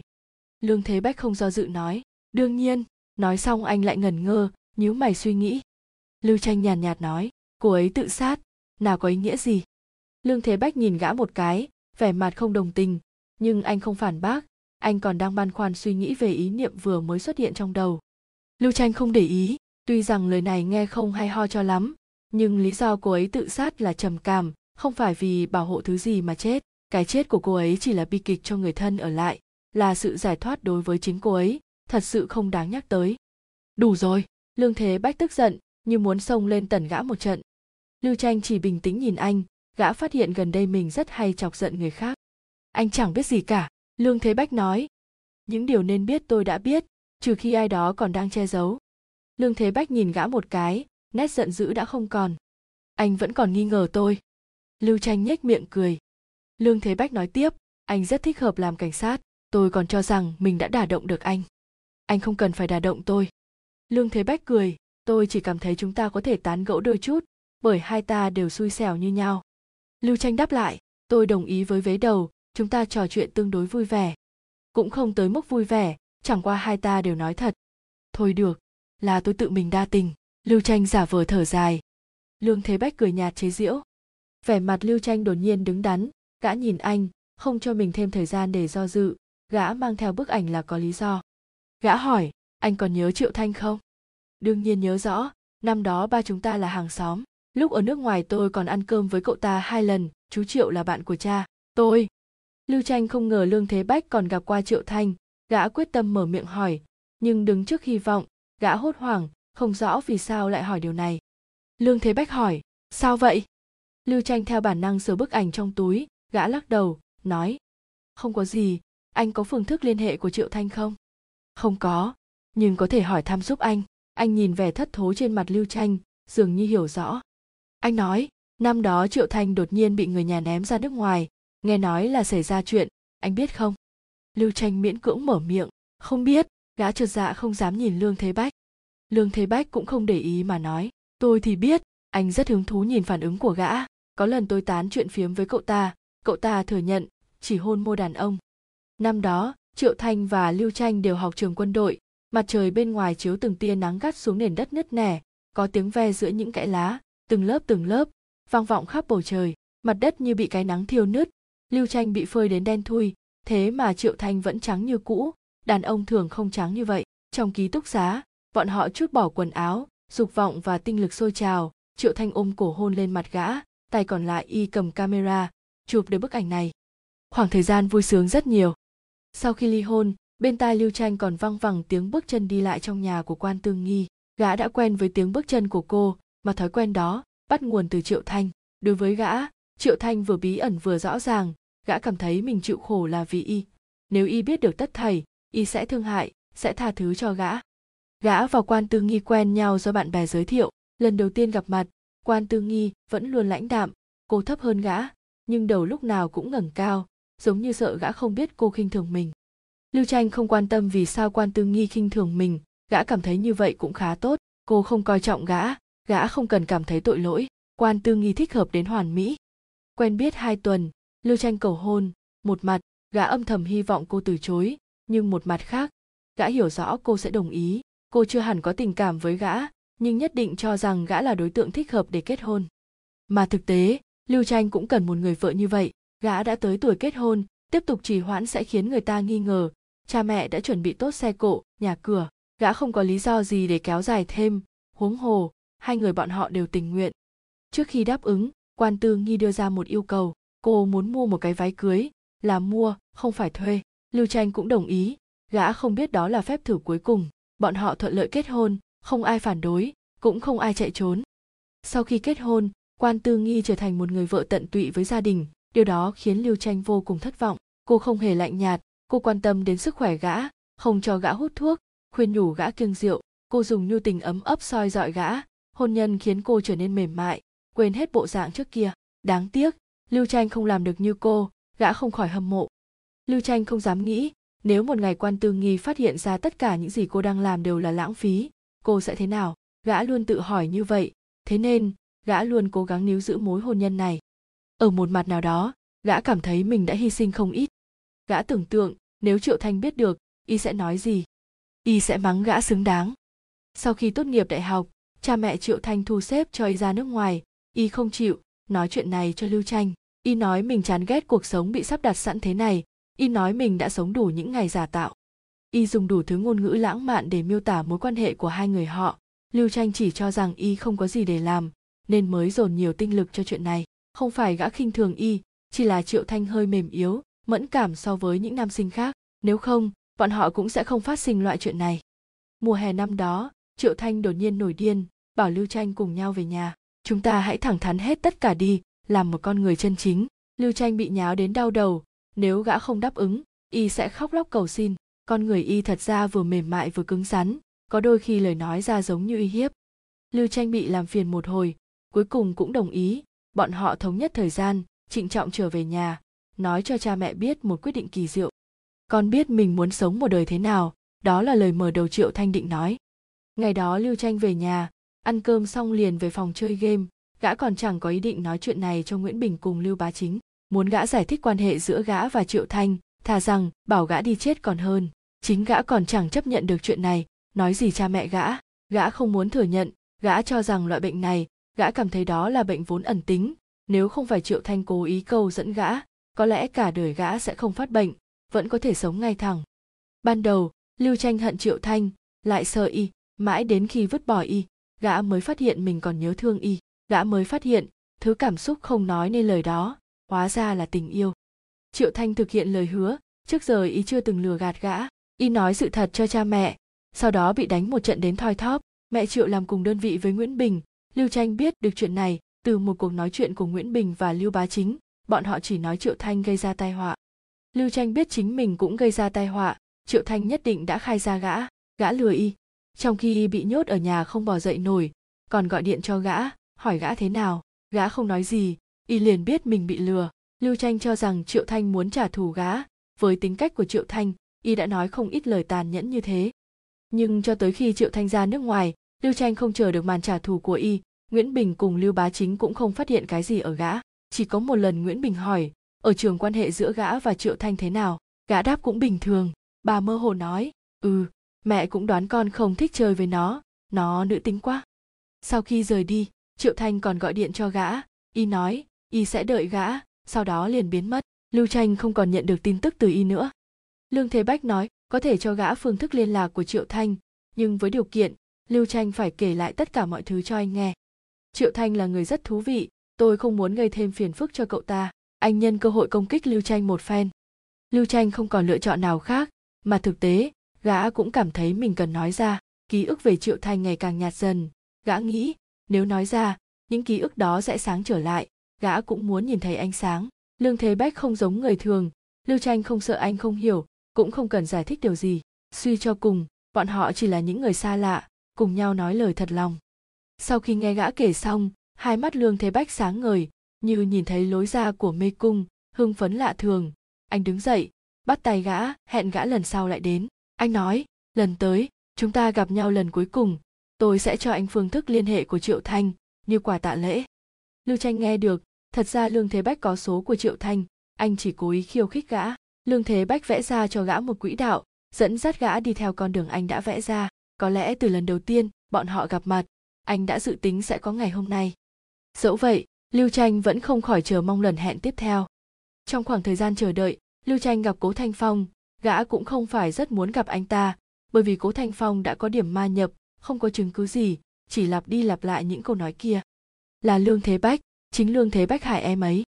Lưu tranh chân thành khuyên anh ta nên đến tìm bác sĩ tâm lý mà tán gẫu. Cố thanh phong nói, anh cho rằng tôi đã điên ư, anh lại thêm gầy so với lần gặp trước. Lưu tranh cười nhạt, tôi cũng từng gặp bác sĩ tâm lý, chẳng lẽ tôi cũng điên sao? Đầu năm nay, gặp bác sĩ tâm lý cũng như bị cảm thôi, là chuyện thường tình cố thanh phong liếc nhìn gã một cái, nở nụ cười, tôi biết mình đang làm gì. Gã đương nhiên không tin. Cố thanh phong hỏi tiếp, anh có còn điều tra lương thế bách không? Vẫn đang tiếp xúc. Lưu tranh mập mờ đáp, vẫn gặp gỡ, chỉ là nguyên nhân không hề đơn thuần. Vẻ mặt cố thanh phong hiện lên sự nôn nóng, anh ta thế nào rồi? Giết người không bị báo ứng sao? Lưu tranh không nói gì, cố thanh phong đột nhiên nhìn gã, nói, tôi thì gặp báo ứng. Lưu tranh đồng tình nhìn cố thanh phong gã hiểu cảm giác của anh lúc này bởi gã cũng đã từng đi trên con đường đó. Nhưng hiện tại gã có cơ hội để bù đắp nhìn thấy cố thanh phong bất hạnh gã càng tin vào may mắn của chính mình. Gã không nghe cố thanh phong bị báo ứng gì gã chỉ đắm chìm trong hạnh phúc mơ tưởng. Chương 19, đêm thứ 19, ngày hôm sau lương thế bách đi làm đường nghi nhu đột nhiên muốn đến thăm đỗ nhạn lan. Từ sau lần cãi vã hôm trước cô vẫn luôn không đến chỗ bà. Lần này cô đến bất chợt đỗ nhạn lan có ở nhà nhưng không chỉ một mình. Người đàn ông ngồi trên bàn ăn thoạt nhìn hơn 40 tuổi, mặc đồng phục bảo vệ, thấy đường nghi nhu vào, ông sầu hổ đứng lên, đi không được, ở lại cũng không xong. Đỗ nhạn lan chỉ tay vào ông rồi nói, nghi nhu, đây là chú đỗ. Bà cố tỏ ra bình tĩnh, sợ đường nghi nhu nổi giận.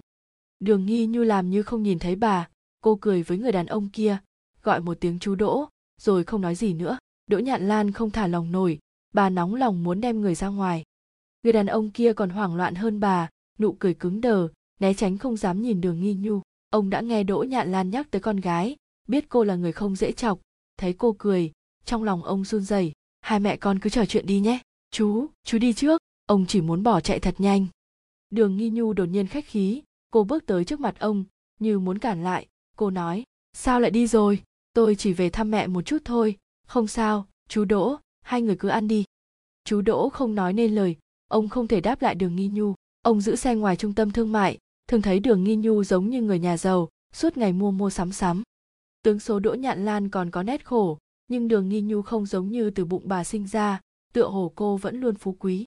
Đỗ nhạn lan đứng bên cạnh ông, nói, chú ấy còn phải đi làm, không phải buổi chiều anh đi làm sao? Con để chú ấy đi, lần sau lại. Nói được một nửa bà ngừng lại, dẫn chú đỗ ra ngoài cửa. Chú đỗ giống như thỏ con bẽn lẽn đi theo sau bà cửa vừa mở, ông lập tức vọt ra, như thể chậm một chút ma quỷ bên ngoài sẽ chui vào. Đường nghi nhu nhìn hai người bọn họ, chỉ cảm thấy buồn cười. Đỗ nhạn lan quay đầu lại liền thấy đường nghi nhu đã ngồi vào bàn ăn. Thấy thế, bà lại chỗ sofa ngồi xuống, không ngồi vào bàn. Đường nghi nhu nhìn thoáng qua thức ăn trên bàn, hỏi, mẹ chưa ăn sao? Bọn họ chỉ vừa mới ngồi xuống bàn cơm, đường nghi nhu liền đến. Đỗ nhạn lan không dám nhìn cô, cúi đầu chủ động nói, chú đỗ là bảo vệ ở trung tâm thương mại lúc còn đi làm mẹ gặp được. Đường nghi nhu đặt chén cơm xuống, phát ra tiếng vang, đỗ nhạn lan lập tức dừng lại, bà ngừng đầu nhìn cô một cái rồi hỏi, sao hôm nay con tới đây? Tới thăm mẹ mẹ không gọi điện cho con, cho nên con tới đây. Đỗ nhạn lan thầm kêu xui xẻo trong lòng, vốn dĩ đường nghi nhu chỉ tới nhiều nhất một lần một tuần, có khi còn không tới, mỗi lần tới đều sẽ cãi nhau. Nói thật, đôi khi bà rất sợ cô tới, không có cô, nơi này mới yên tĩnh một chút chú đỗ kia thường tới đây ăn cơm sao? Đường nghi nhu hỏi. Đỗ nhạn lan vội vàng giải thích. Không có, chỉ hôm nay thôi. Đường nghi nhu à một tiếng. Chỉ hôm nay mà con cũng bắt gặp. Trùng hợp nhỉ? Cô nhìn đỗ nhạn lan. Bà không nói gì. Cô lại hỏi. Chú ta người ở đâu? Kết hôn chưa? Đỗ nhạn lan đáp. Từng kết hôn, sau đó ly hôn. Nói xong, bà mới phản ứng lại. Bực bội chột dạ. Ngữ khí bà không tốt lắm. Mẹ không hỏi thăm những cái đó đường nghi nhu không thèm để ý thái độ của bà, cô nói đều đều, nên hỏi thì phải cho rõ, đừng để bị lừa. Đỗ nhạn lan không dám ngẩng đầu, bà hận đường nghi nhu nói ra những lời thương tổn bà thế này. Đường nghi nhu cũng không phải cố ý khiến bà khó chịu, trong thâm tâm, cô chỉ không tin bà có thể kiếm được loại đàn ông gì tốt đẹp, cô cảm thấy ánh mắt bà có vấn đề. Khi đường xuân sinh chết, đỗ nhạn lan còn trẻ, sau đó bà cũng có ý định tái hôn, nhưng rốt cuộc bị lừa đến hai lần những kẻ đó không có ý định chung sống với bà, chỉ muốn nếm thử hương vị của phụ nữ quá chồng. Bọn họ cho rằng có thể thử mối ngon mà không cần chịu trách nhiệm, mà đỗ nhạn lan, mỗi lần bà đều đối xử thật lòng thật dạ. Trước kia cuộc sống của bọn họ không tốt, đường nghi nhu có thể thông cảm cho đỗ nhạn lan. Nếu bà tìm được người đàn ông tốt, nửa đời sau của bà xem như an yên. Đỗ nhạn lan không tin rằng con gái có thể chăm sóc bà khi về già, mà đường nghi nhu cũng biết rằng bà ở bên cạnh cô không thoải mái gì cho cam nhưng tình huống bây giờ đã khác. Đỗ nhạn lan sao có thể ở cùng với bảo vệ? Đường nghi nhu sợ bà bị lừa lần nữa. Bây giờ mà bị lừa, thứ bà mất không chỉ là một tấm chân tình. Đường nghi nhu cảnh giác. Cô định tìm cơ hội ngăn cản đỗ nhạn lan. Bây giờ bà sống một mình cũng rất tốt. Cần gì phải kiếm thêm đàn ông? Đời này bà chịu đựng quá đủ từ những gã đàn ông rồi. Lúc về nhà, đường nghi nhu vẫn mải suy nghĩ chuyện này. Đến nỗi lương thế bách về cô cũng không biết. Lương thế bách đứng đằng sau khẽ vỗ vai cô đường nghi nhu hoảng sợ đến mức suýt không kêu ra tiếng. Em sao vậy? Lương thế bách cũng bị phản ứng của cô dọa sợ. Đường nghi nhu chừng mắt nhìn anh. Sao anh đi không phát ra tiếng bước chân vậy? Anh cười cười. Em suy nghĩ gì mà ngây người như vậy? Cô không định nói cho anh biết, cho nên chỉ qua loa. Không có gì. Em hơi buồn ngủ. Vậy em đi nghỉ một lát đi. Khi nào em tỉnh chúng ta ăn cơm? Anh cúi người hôn lên gò má cô, sau đó vào phòng thay quần áo, theo thói quen đóng cửa lại đường nghi nhu nhìn cánh cửa đóng chặt. Cô nhớ tới những vết thương tối mình nhìn thấy hôm qua, lấp lánh lạ thường dưới ánh đèn điện thoại. Cô không biết đó là thật, hay chỉ là một giấc mộng kỳ ảo. Ban ngày, lương thế bách không có gì khác thường. Người như anh, sao có thể có gia đình giống cô? Thời điểm lương thế bách thay xong quần áo, bước ra, đường nghi nhu còn ngồi bên ngoài. Anh còn chưa mở miệng, cô đã lên tiếng hỏi đêm qua anh ngủ ngon không? Cũng ổn. Còn em, anh ngồi xuống bên cạnh cô đường nghi nhu ngửi thấy hương vị trên người anh là mùi nước hoa của cô. Hương thơm này như là dấu ấn, như là anh thuộc về cô. Đường nghi nhu biết chỉ là ảo giác. Em không ngủ được, vẫn luôn nằm mơ, cô nói. Mơ thấy cái gì? Mơ thấy cha em đánh em, cô quan sát biểu tình của lương thế bách. Anh lộ vẻ mặt đau lòng vuốt tóc cô, an ủi, đừng sợ, chỉ là ác mộng mà thôi. Đường nghi nhu bật cười, em không sợ, ở trong mơ, em cũng đánh thắng ông ta ông ta già rồi đánh không lại em. Lương thế bách khích lệ, giỏi lắm. Sắc mặt đường nghi nhu phẳng lặng, cô rời mắt khỏi khuôn mặt anh. Em đói bụng chưa? Tối muốn ăn gì? Anh dịu dàng hỏi. Đường nghi nhu đột nhiên không kiên nhẫn. Em không muốn ăn. Lương thế bách giống như không nghe thấy, anh lại hỏi. Vậy thì chúng ta đến chỗ mẹ em ăn đi. Gần đây, em có qua đó không? Cô càng bực bội. Không muốn đi. Không muốn ăn đồ bà ấy nấu. Anh cười nói. Hôm nay gì giúp việc cũng không ở đây. Chỉ có anh nấu em ăn không? Đường nghi nhu liếc nhìn anh một cái, không quá tin tưởng. Anh biết nấu sao? Lương thế bách biết nấu ăn, anh vẫn có một chút kỹ năng sống, không đến nỗi hai tay không dính nước tháng ba. Chỉ người có điều kiện, không cần phải làm lụng vất vả. Để anh tự nấu, em không cần giúp, cũng đừng vào xem. Anh không cho đường nghi nhu vào phòng bếp. Anh nói lúc nấu ăn tay chân sẽ luống cuống, càng nhiều người càng hoảng loạn. Cô cười nhạo, anh là nàng tiên ốc sao, còn thần bí như vậy đường nghi nhu đồng ý không vào bếp xem anh, cô ngồi ngoài sofa, xem tivi xem được một lúc, nghe thấy phòng bếp phát ra động tĩnh, cô lại lật đật chạy vào. Lương thế bách đang cầm quả trứng đập vào thành trào đập mấy cái vẫn không vỡ, anh dứt khoát tắt bếp, tập trung đập trứng. Anh mạnh tay chút, đường nghi nhu đứng ngoài nhìn vào cũng thấy nóng lòng, không nhịn được mà nói.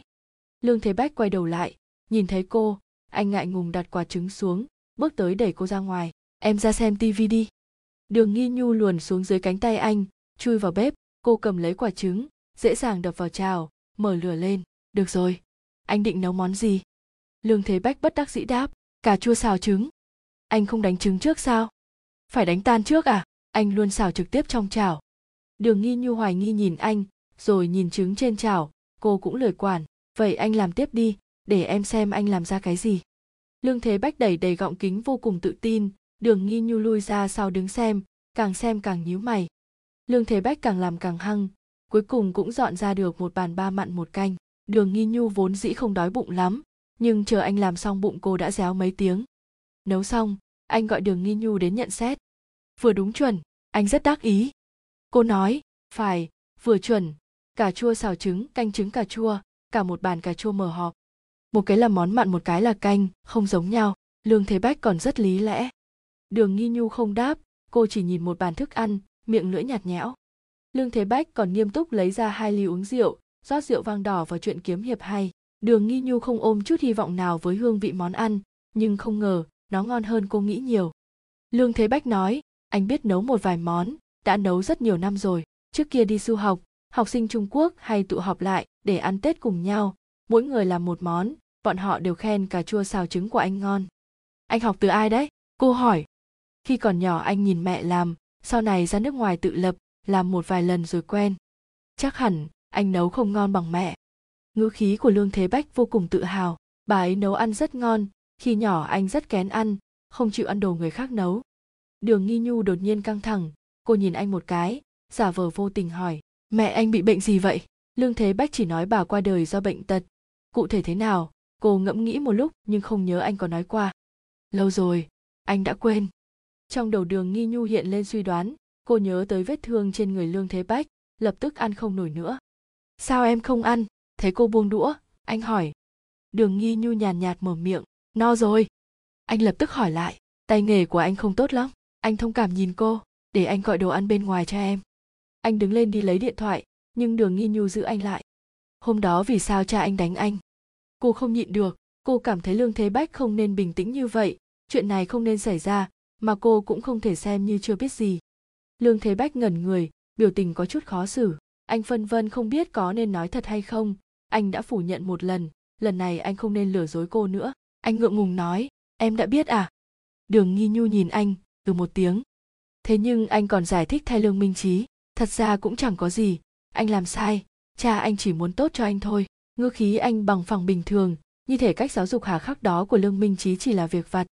Đường nghi nhu càng nghe càng thấy kỳ lạ. Lời của anh khiến cô vừa phẫn nộ vừa kinh ngạc. Cô nghe nói có người thích chịu đau. Bọn họ tìm thấy khoái cảm trong những trận đòn, nhưng đó là hành vi tự chủ. Còn lương thế bách thì không phải. Cô nhìn ra được, anh thật sự cho rằng những chuyện lương minh trí làm là hoàn toàn bình thường. Anh tin rằng ông ta chỉ muốn tốt cho mình. Khi nói đến chuyện này, ngoại trừ cảm xúc xấu hổ như những bạn nhỏ bị cha mẹ dạy dỗ ra, anh không có xúc cảm nào khác. Đường nghi nhu mơ hồ cảm nhận được, dường như cô biết bên trong lương thế bách thiếu hụt thứ gì? Chương 20, đêm thứ 20, ban ngày nghĩ gì ban đêm mơ thấy cái đó. Đường nghi nhu quả thật mơ thấy đường xuân sinh. Ông ta nói đến gặp cô. Bọn họ ngồi ngoài phòng khách tối tăm trong căn nhà cũ kỹ bình tĩnh nói chuyện. Nhưng nói một lúc người đối diện đột nhiên biến thành lương minh trí. Đường nghi nhu choàng tỉnh lúc tỉnh dậy hai tay cô đặt trên ngực. Thảo nào gặp ác mộng cô vội vã bỏ tay xuống. Cô tùy tiện sờ phần giường bên cạnh không ngoài ý muốn giường trống không lạnh lẽo. Không biết anh đã dậy khi nào. Hôm nay lương thế bách không đi làm, nhưng anh không thích ngủ nướng. Đường nghi nhu nằm trên giường thêm một lát, thử nhớ lại đường xuân sinh đã nói những gì. Giấc mơ này quả thật khó chịu, cảm giác chính mình nhớ rõ, nhưng nghiêm túc ngẫm nghĩ, thật ra chẳng nhớ được gì. Ký ức cứ thế vụt khỏi tầm với. Nằm mơ thật sự khiến cả người mệt mỏi, cô thà chọn một đêm mất ngủ thức trắng. Cô muốn quên đi giấc mộng này triệt để. Đường nghi nhu ngồi dậy rời giường cô bước ra ngoài, đi đến ban công, lương thế bách đang ngồi ở vị trí quen thuộc. Cô gõ gõ cửa kính. Anh quay đầu lại, nhìn thấy cô liền cười, vẫy vẫy tay, kêu cô vào ngồi. Đường nghi nhu lắc đầu, cô xoay người. Lương thế bách lập tức chạy ra mở cửa, giữ cô lại. Cô đẩy anh ra, em đi rửa mặt, anh đợi một lát. Nhưng anh nói, lúc này không khí tốt, em vào ngồi một lúc, rồi đi rửa mặt sau cũng được. Anh hào phóng chia sẻ phần không gian quý giá trong mắt anh cho cô đường nghi nhu bị anh ấn vào ghế ngồi, trước mặt là hàng hàng lớp lớp tán cây đong đưa khe khẽ, gió thổi dịu dàng, cuốn theo mùi thông xanh tươi mát. Nhìn kia anh chỉ vào một thân cây, cô nhìn qua xem, có một chú chim nhỏ đang nhảy nhót trên nhành cây. Loài chim này lông xám xịt, thoát ẩn thoát hiện giữa mỏ xanh cây cỏ, không nhìn kỹ sẽ không phát hiện. Là chim sẻ, đường nghi nhu nói, trước kia đầu đầu cũng có chim này, nhưng bây giờ đã ít thấy. Anh nghe nói có người ăn chim sẻ, lương thế bách hỏi, có bắt nướng ăn, khi nhỏ em cũng đã ăn qua. Anh nói, hiện tại hẳn là không ai ăn, chim sẻ thuộc nhóm động vật được bảo hộ. Đường nghi nhu không để bụng, nhưng chắc chắn có người lén ăn. Đột nhiên anh nhìn cô rồi hỏi, ăn ngon không? Cô quay đầu lại nhìn anh, bật cười, không nhớ rõ, đã lâu lắm rồi, sao vậy, anh muốn ăn à? Lương thế bách lắc đầu, không phải, anh chỉ thấy kỳ lạ. Có gì lạ đâu, con người mà, bay trên trời, chạy dưới đất, bơi trong nước đều ăn cả. Đường nghi nhu nhàn nhạt nói. Lương thế bách đáp lời. Lúc trước anh bị bạn bè dẫn đi ăn cá nóc, anh thật sự không muốn ăn. Nó vất vả tiến hóa đến toàn thân đều là độc vốn để bảo vệ mạng sống. Kết quả vẫn bị người bưng lên đĩa. Anh cảm thấy không nên ăn nó. Chịu thôi, ai bảo thịt nó ăn ngon. Sắc mặt lương thế bách lập tức trầm xuống. Đường nghi nhu buồn cười. Cô nói, anh thế này người ta gọi là thánh mẫu đấy. Chẳng lẽ anh không ăn thịt không ăn cá? Đó là chuyện khác đường nghi nhu đứng dậy, đi đến trước mắt anh, bất thình lình chụp lấy đầu anh, lương thế bách ngẩng đầu lên nhìn cô, đôi mắt mơ màng. Mỗi ngày anh đều suy nghĩ cái gì? Sao lại giống như đứa trẻ con thế hả? Cô đột nhiên nổi giận, chỉ có trẻ con mới nghĩ, mấy chuyện không đầu không đuôi mỗi ngày, nào là chim là cây. Lương thế bách, sao anh có thể nghĩ tới mấy chuyện này? Đầu óc anh choáng váng sao? Lương thế bách không đáp, chỉ ngửa đầu nhìn cô. Đường nghi nhu nắm tóc anh, lay đầu anh như lay một con chó nhỏ chim cá bị người ăn, bởi vì không còn cách nào khác, nhưng con người không giống như chúng nó, là người. Nếu bị bắt nạt thì phải phản kháng, không thể chịu đựng, làm người không thể quá mềm lòng. Trên thế giới người xấu nhiều hơn người tốt. Anh có biết không hả? Cô không kiên nhẫn chút nào, trong giọng nói còn chứa tia chán ghét. Biết, anh nói. Biết sao còn để em nói những lời này? Cô càng tức giận. Bởi em thấy anh đáng thương. Cô lại hỏi, vậy anh có đáng thương không? Gặp được em liền không đáng thương đường nghi nhu không đáp. Cô buông tay, trở về chỗ ngồi, nhìn hàng cây, nhìn đi, chim sẻ bay mất rồi. Sáng sớm, bọn họ không làm gì mà chỉ ngồi ngoài ban công, nhìn chim nhìn cây. Đường nghi nhu lúc này im lặng lạ thường. Ngược lại, lương thế bách nói rất nhiều. Anh kể về thời đại học, nói có chim đậu trên cửa sổ phòng anh, nói có mèo chạy vào phòng anh, còn nói đến uyển tâm nghiên. Anh chủ động nhắc tới uyển tâm nghiên, lại còn đẩy lý do lên người cô, miễn cho em lại hỏi anh đường nghi nhu nói, lần này em không hỏi. Lương thế bách không để ý, anh nói uyển tâm nghiên rất thích mèo, mẹ anh cũng thích mèo, bọn họ đều là những người sống tình cảm. Lúc ấy mẹ anh chỉ ở nhà nuôi mèo, màu xám mắt xanh, bình thường đều không thấy nó trong nhà, chỉ khi mẹ anh kêu nó mới chạy ra. Sau khi mẹ anh qua đời, mèo cũng không thấy nữa. Sao lại không thấy? cô hỏi. Bà ấy thích con mèo kia, có lẽ bà luyến tiếc nó, cho nên đã đem nó theo cùng. Đường nghi nhu nhìn vẻ đứng đắn trên mặt anh không giống như đang kể chuyện ma quỷ. Cô sửa lại, ý anh là mèo đã chết. Lương thế bách cười cười, không biết, mèo có chín cái mạng, anh cảm thấy nó không chết. Đường nghi nhu đã biết gương mặt thật của lương minh trí, cho nên cũng hoài nghi về cái chết của mẹ lương. Mấy lời mơ hồ này của lương thế bách càng làm cô thêm nghi ngờ. Cô có rất nhiều vấn đề muốn hỏi, nhưng vừa muốn hỏi vừa không muốn. Cha anh đối xử với mẹ anh có tốt không? Cô vẫn quyết định mở miệng, hỏi một câu nông cạn. Anh đáp, ông ấy rất yêu bà theo cách riêng của ông ấy. Tim đường nghi nhu lập tức lạnh xuống, mang theo cả giận dữ, cha anh cũng đánh bà ấy phải không? Lương thế bách im lặng một lúc, anh liếc nhìn cô rồi lại cúi đầu nói, lúc bà ấy qua đời, cha anh rất đau lòng. Anh giống như đang giải thích cho lương minh trí, giống như anh tin rằng cha mẹ mình thật sự có tình cảm, dù thứ tình cảm kia vặn vẹo méo mó đến nhường nào. Đường nghi nhu muốn mắng chửi, nhưng cô biết, có mắng lương thế bách cũng không tỉnh ra, cô nén cơn giận mà hỏi, vậy còn anh? Anh có đau lòng không? Dường như lương thế bách cảm thấy câu hỏi của cô rất kỳ quái. Đương nhiên là có. Bà ấy là mẹ anh mà. Đường nghi nhu nhìn vào đôi mắt anh. Từ trong đó, cô nhìn thấy một mảnh sương mù. Anh giấu trái tim mình vào màn sương ấy. Cô không cảm thấy lương thế bách lừa cô. Cô chỉ tò mò. Anh biết cái gì gọi là đau lòng ư? Giữa trưa, bọn họ định ra ngoài ăn cơm, nhưng đỗ nhạn lan gọi điện tới, bảo bọn họ qua chỗ bà dùng cơm. Bà không gọi cho đường nghi nhu, mà gọi cho lương thế bách lương thế bách cúp điện thoại, hỏi cô, em với mẹ còn chưa làm hòa sao? Đường nghi nhu tức đến bật cười. Lúc bọn họ tới, đỗ nhạn lan vẫn giống như thường ngày. Bà nói rất nhiều với lương thế bách, lại kể khổ với anh, nói rằng một mình bà ở đây rất quạnh quẽ. Đường nghi nhu đột nhiên nói, vậy con ở đây với mẹ hai ngày. Cô cố ý nói như vậy, quả nhiên, sắc mặt đỗ nhạn lan lập tức thay đổi. Bà giống như tức giận, lại như ủy khuất, bà ném một chiếc đũa xuống, nước mắt cứ thế trào ra, bà vừa khóc vừa nói dì nói rồi, nghi nhu lúc nào cũng chống đối, như thể có thù hằn gì với dì. Lương thế bách đứng dậy lấy giấy cho bà, đường nghi nhu vẫn ngồi trên bàn ăn, cô nhìn đỗ nhạn lan, cô biết, trong mắt bà, bây giờ cô chính là kẻ xấu. Lương thế bách quay lại, đưa giấy cho đỗ nhạn lan, mở miệng khuyên nhủ dì đừng nói vậy, tính tình nghi nhu nóng này, nhưng tâm cô ấy tốt. Đường nghi nhu cảm thấy hơi buồn cười, lương thế bách còn có thể nói những lời này, nói tâm cô tốt. Đỗ nhạn lan lao nước mắt nói, dì biết. Nhưng chính cháu cũng nói, cháu nhìn ra dì và nghi nhu không thể nào ở chung được. Dì đối xử với con bé cũng tốt mà, không hề có lỗi với nó. Dì cũng không cần tiền, chỉ cần không chết đó là được. Dì già rồi, dì sợ một ngày nào đó chết trong căn nhà này, mà cũng không ai hay. Lương thế bách nhìn về phía đường nghi nhu, hiển nhiên anh cũng nghe ra lần này đỗ nhạn lan khóc lóc, không phải vì chuyện cô nói muốn cắt đứt quan hệ với bà. Không có một người làm cha làm mẹ nào thật sự tin rằng con mình có thể làm được nói cách khác, không tin con mình dám cắt đứt mối quan hệ máu mủ ruột thịt này, đỗ nhạn lan căn bản không để câu nói kia trong lòng. Bà ấy khóc với em vì người khác, đường nghi nhu cười lạnh với lương thế bách. Đỗ nhạn lan gào lên, đường nghi nhu, mẹ là mẹ của con. Đường nghi nhu cũng không khách khí, nếu mẹ không phải mẹ con thì con quan tâm mấy chuyện vớ vẩn này làm gì? Nghi nhu, em đừng nói nữa. Lương thể bách cản cô lại. Đỗ nhạn lan chừng mắt nhìn chằm chằm cô, rồi như hạ quyết tâm bà nói, được mẹ đi, mẹ sẽ không ở đây nữa, cho con đỡ trướng mắt. Bà nói xong liền đứng lên, về phòng thu dọn đồ, lương thế bách vội vã chạy theo. Ý của nghi nhu không phải thế đâu gì, anh nôn nóng nhìn cô, hy vọng cô nhanh đứng lên cản bà lại.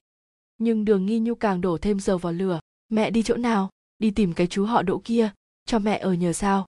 Đỗ nhạn lan vừa tức vừa thẹn, lương thế bách vẫn còn bên cạnh. Cô không biết cái gì là xấu hổ sao. Sắc mặt lương thế bách cũng hiện nét ngại ngùng anh đưa tay gãi gãi đầu. Con không thể nói chuyện bớt lưu manh lại sao? Con rốt cuộc giống ai hả? Đỗ nhạn lan ra mặt mỏng, bà tức run người, nhưng không thể mắng lại. Chứ đừng nói đến đánh trả. Xưa nay bà vốn như thế. Ai đối tốt, bà sẽ nhớ ơn. Ai đối không tốt, bà cũng chỉ có thể cam chịu. Bà sống một cuộc sống giản đơn như vậy, cũng tự nhận mình không có lỗi với ai. Đường nghi nhu thì trái ngược bà. Bọn họ không thể ở cạnh nhau cũng là lẽ bình thường. Đường nghi nhu ném đôi đũa xuống đất. Con giống ai chứ không giống mẹ mẹ chỉ nhớ được ăn, không nhớ bị đánh, không có đầu óc. Bao nhiêu năm mẹ ở một mình, đột nhiên lại muốn tìm đàn ông. Không có đàn ông mẹ không sống nổi hả nếu mẹ tìm người giống như đường xuân sinh, chết thế nào cũng không hay. Đỗ nhạn lan bị cô nói đến đỏ bừng mặt, giọng bà run rẩy. Con mong mẹ chết lắm đúng không? Nếu mẹ chết thì con khỏe rồi. Lúc đó con nên giết cả mẹ lẫn cha con đi. Cha mẹ chết đi con liền được như ước nguyện. Đường nghi nhu đứng dậy, cầm cái chén ném vào người bà. Đỗ nhạn lan sợ cứng người không né tránh. Cũng may lương thế bách đứng trước người bà, anh nghiêng người che chắn, cái chén bang một tiếng lên lưng anh. Anh không kêu rên gì, chén rơi xuống đất, vỡ tan tành. Ánh mắt đường nghi nhu vẫn dính chặt trên người đỗ nhạn lan. Cô hận tới mức muốn giết bà, đỗ nhạn lan nghĩ thế. Bà tránh ánh mắt con gái, chỉ nhìn những mảnh vỡ trên mặt đất. Lương thế bách đỡ bà về phòng. Nghi nhu lúc này đang rất kích động. Chờ cô ấy bình tĩnh lại là được, để cháu đi khuyên nhủ sắc mặt đỗ nhạn lan hờ hững, bà chỉ nói, tính tình con bé giống cha nó như đúc. Lương thế bách không nói gì thêm, anh đóng cửa phòng bà lại rồi đi ra. Đường nghi nhu đang ngồi trên sofa, nhìn những mảnh nhỏ vỡ nát, không biết suy nghĩ cái gì. Anh bước qua, ngồi xuống bên cạnh cô, anh còn chưa biết mở lời thế nào, cô đã nói, em giống cha mình. Lời cô nói, giống như lời của đỗ nhạn lan, hai mẹ con rốt cuộc cũng ăn ý. Lương thế bách lập tức phản bác, sao em lại giống ông ta được? Đường nghi nhu ngẩng đầu nhìn anh, sắc mặt ảm đạm, nét u ám bao trùm đáy mắt, nhưng giọng nói của cô lại nhẹ nhàng lạ thường. Cô nói, em là do ông ta sinh ra, chảy trong người máu của ông ta ông ta thật ra vẫn chưa chết, vẫn còn một sợi hồn sống trong người em, thỉnh thoảng lại trỗi dậy. Cả lời nói của cô cũng trở nên lạnh giá, thấp thoáng một bóng hình trong đó. Đường nghi nhu đã sớm hoài nghi, cô sống đến nay, chẳng qua chỉ đang lặp lại kiếp sống của cha mẹ, ở mỗi ngã rẽ cô nhìn thấy có bóng đen dưới chân mình, giống như một cái túi cũ rách rộng thùng thình trùm lên người cô, không mặc vừa. Nhưng khi cô vừa di chuyển, cái bóng kia cũng đi theo, hợp nhất với linh hồn của cô. Cô cũng không rõ là cô đang điều khiển cái bóng kia, hay chính nó điều khiển cô. Lúc trước, nếu có ai nói em giống cha, em nhất định sẽ giận tới mức muốn đánh người đó. Đời này, em hận nhất những lời như thế. Có khác gì nguyền rủa đâu, cô hơi ngừng lại. Nhưng bây giờ, lời nguyền đã thành sự thật rồi đường nghi nhu nhìn những mảnh vỡ trên mặt đất, cô tưởng tượng, nếu nó rơi lên người đỗ nhạn lan, đó là hình ảnh cô đã nhìn thấy rất nhiều lần. Hôm nay, cô suýt nữa làm chuyện tương tự thế, làm cơn ác mộng kia sống dậy. Ai nói cái này, anh giúp em xử người đó, em thật sự không giống cha mình chút nào. Giọng nói lương thế bách vang lên, kéo sự chú ý của cô trở về. Đường nghi nhu nói với anh, em vừa mới đánh bà ấy như cách ông ta đánh mẹ em năm đó, em thật không hổ là con ông ta, cô khóc không được nhưng cả người giống như ngâm trong nước mắt, đắng, chát và mặn, bên trong cô đã tê liệt. Lương thế bách nắm lấy bả vai cô, nhìn thẳng vào đôi mắt cô rồi nói, em không đánh bà ấy, em chỉ tức giận thôi. Em cần bình tĩnh, lại. Bàn tay anh nâng khuôn mặt cô lên, nhìn một lúc, sau đó hôn mỗi bên một cái lên hai má của cô, hơi ấm rời đi nhanh chóng. Giữa thời điểm thế này, càng khiến cả người rét lạnh. Đường nghi nhu bất đắc dĩ nhìn anh, cô biết anh học chiêu này từ chỗ nào? Em có thấy khá lên không? Lương thế bách hỏi, giống như đang tự cho cô một liều thuốc chữa bệnh. Đường nghi nhu lắc đầu. Anh lại ôm cô vào lồng ngực, gắt gao ôm lấy. Độ ấm trên người anh truyền tới, lớp muối khô cứng bắt đầu hòa tan, từ từ trượt xuống làn da nứt dạn của cô, vừa đau vừa ngứa. Đường nghi nhu áp khuôn mặt mình lên mặt lương thế bách, làn da anh rất mềm mại, còn thoang thoảng hương thơm quen thuộc của cô. Cô lập tức trở nên yếu ớt, nước mắt trào ra, rơi xuống vai anh, ướt một mảng màu xám lương thế bách thầm thì vào tai cô, em không tổn thương bà ấy, em chỉ đang bảo vệ bà, tận lực bảo vệ bà. Đường nghi nhu vùi mặt vào cổ anh, bắt đầu sụt xịt anh vuốt ve lưng cô, đừng khóc, em không làm sai, chén rơi vào người anh. Cô vươn tay sờ soạng lưng anh. Lương thế bách lập tức nói, không sao, anh không đau. Đường nghi nhu ôm lấy lương thế bách, cô dùng toàn bộ sức lực xúc vào cổ anh, như muốn hòa làm một cùng anh. Lương thế bách cười rộ lên, vuốt mái tóc cô những mảnh vỡ dưới mặt đất lóe lên tia sáng. Chúng nó đã thay đổi vỡ vụn bén nhọn. Nhưng từ đây chúng trở nên đặc biệt hơn bao giờ hết. Chương 21, đêm thứ 21, Lý Tiểu Vũ đẩy cửa ra, trong phòng, trai gái cuồng hoan, không ai để ý đến cậu. Lý Tiểu Vũ bật công tắc đèn, đi theo sau là một người trẻ vừa tốt nghiệp không bao lúc, cậu ta không biết phải để mắt ở chỗ nào. Lý Tiểu Vũ nói với người mới, cậu đừng xem bọn họ là con người, lúc này bọn họ chẳng khác gì động vật đâu, nhìn đi, cả người không che chắn gì. Trên sofa, trên mặt đất, đều có người nằm lõa lồ, cười ngây dại, miệng há ra, trong mắt không có ánh sáng, hai con người đen ngòm, linh hồn đã sớm bay về miền cực lạc. Đã phê thuốc, Lý Tiểu Vũ cười lạnh, đi thôi, gọi bọn họ tỉnh dậy. Một đám người bị dồn vào góc, tất cả đều ôm đầu ngồi xồm có người không nhịn được, dứt khoát quỳ xuống, đầu rũ, nước bọt theo đó chảy dài. Lý Tiểu Vũ nói, thế này còn là con người không? Một người phụ nữ ngồi xổm ngẩng đầu lên nhìn cậu, nghẹn giọng, cảnh sát, tôi muốn mặc quần áo. Biểu tình trên mặt cô ta vẫn còn tỉnh táo, Lý Tiểu Vũ liếc mắt nhìn một cái, sau đó gật đầu. Người phụ nữ kia lập tức chạy ra nhặt quần áo vừa khom lưng mặc vừa nói cảm ơn. Lý tiểu vũ nói biết mất mặt là được cô ta vội vàng im miệng cúi đầu xuống. Nhóm người này cũng không phải bị bắt lần đầu tiên lần này người vung tiền bao là gương mặt mới. Hỏi thì mới biết là phú nhị đại cuộc sống quá nhàm chán, nên mới đi tìm kích thích. Cố ý gọi người đưa anh ta đi trải nghiệm thiên đường. Chỉ tò mò sẽ phê đến mức nào thôi. Phê tới nổi hỏng luôn đầu óc, lý tiểu vũ mắng. Phê được chốc lát nhưng sau này liền phế. Có biết không hả? Biết biết biết. Tôi đảm bảo sẽ không có lần sau. Phú nhị đại nói rất nhanh, trong mắt rõ ràng còn vương dư vị. Lý tiểu vũ cũng lười nói mấy lời vô nghĩa với anh ta. Cậu gọi đồng nghiệp tới. Cậu dẫn anh ta đi xem cái người vào tù hai lần mới bắt được đi cởi quần áo ra cho anh ta nhìn rõ.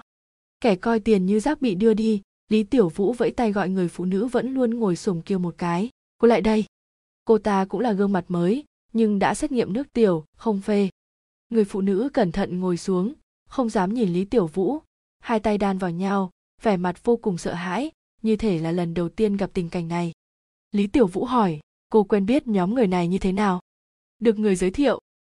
Cô ta vẫn không ngẩng đầu lên ai? Cô nói ra một cái tên, lý tiểu vũ liền hỏi, là cái người vào tù hai lần mới bị bắt, cô rất quen thuộc với anh ta sao? Không không, chúng tôi quen biết trên wechat ở gần nhà. Vừa rồi cô ở trong phòng làm gì? Bồi bọn họ uống rượu, chơi xí ngầu. Bọn họ không kêu cô thử hàng tốt.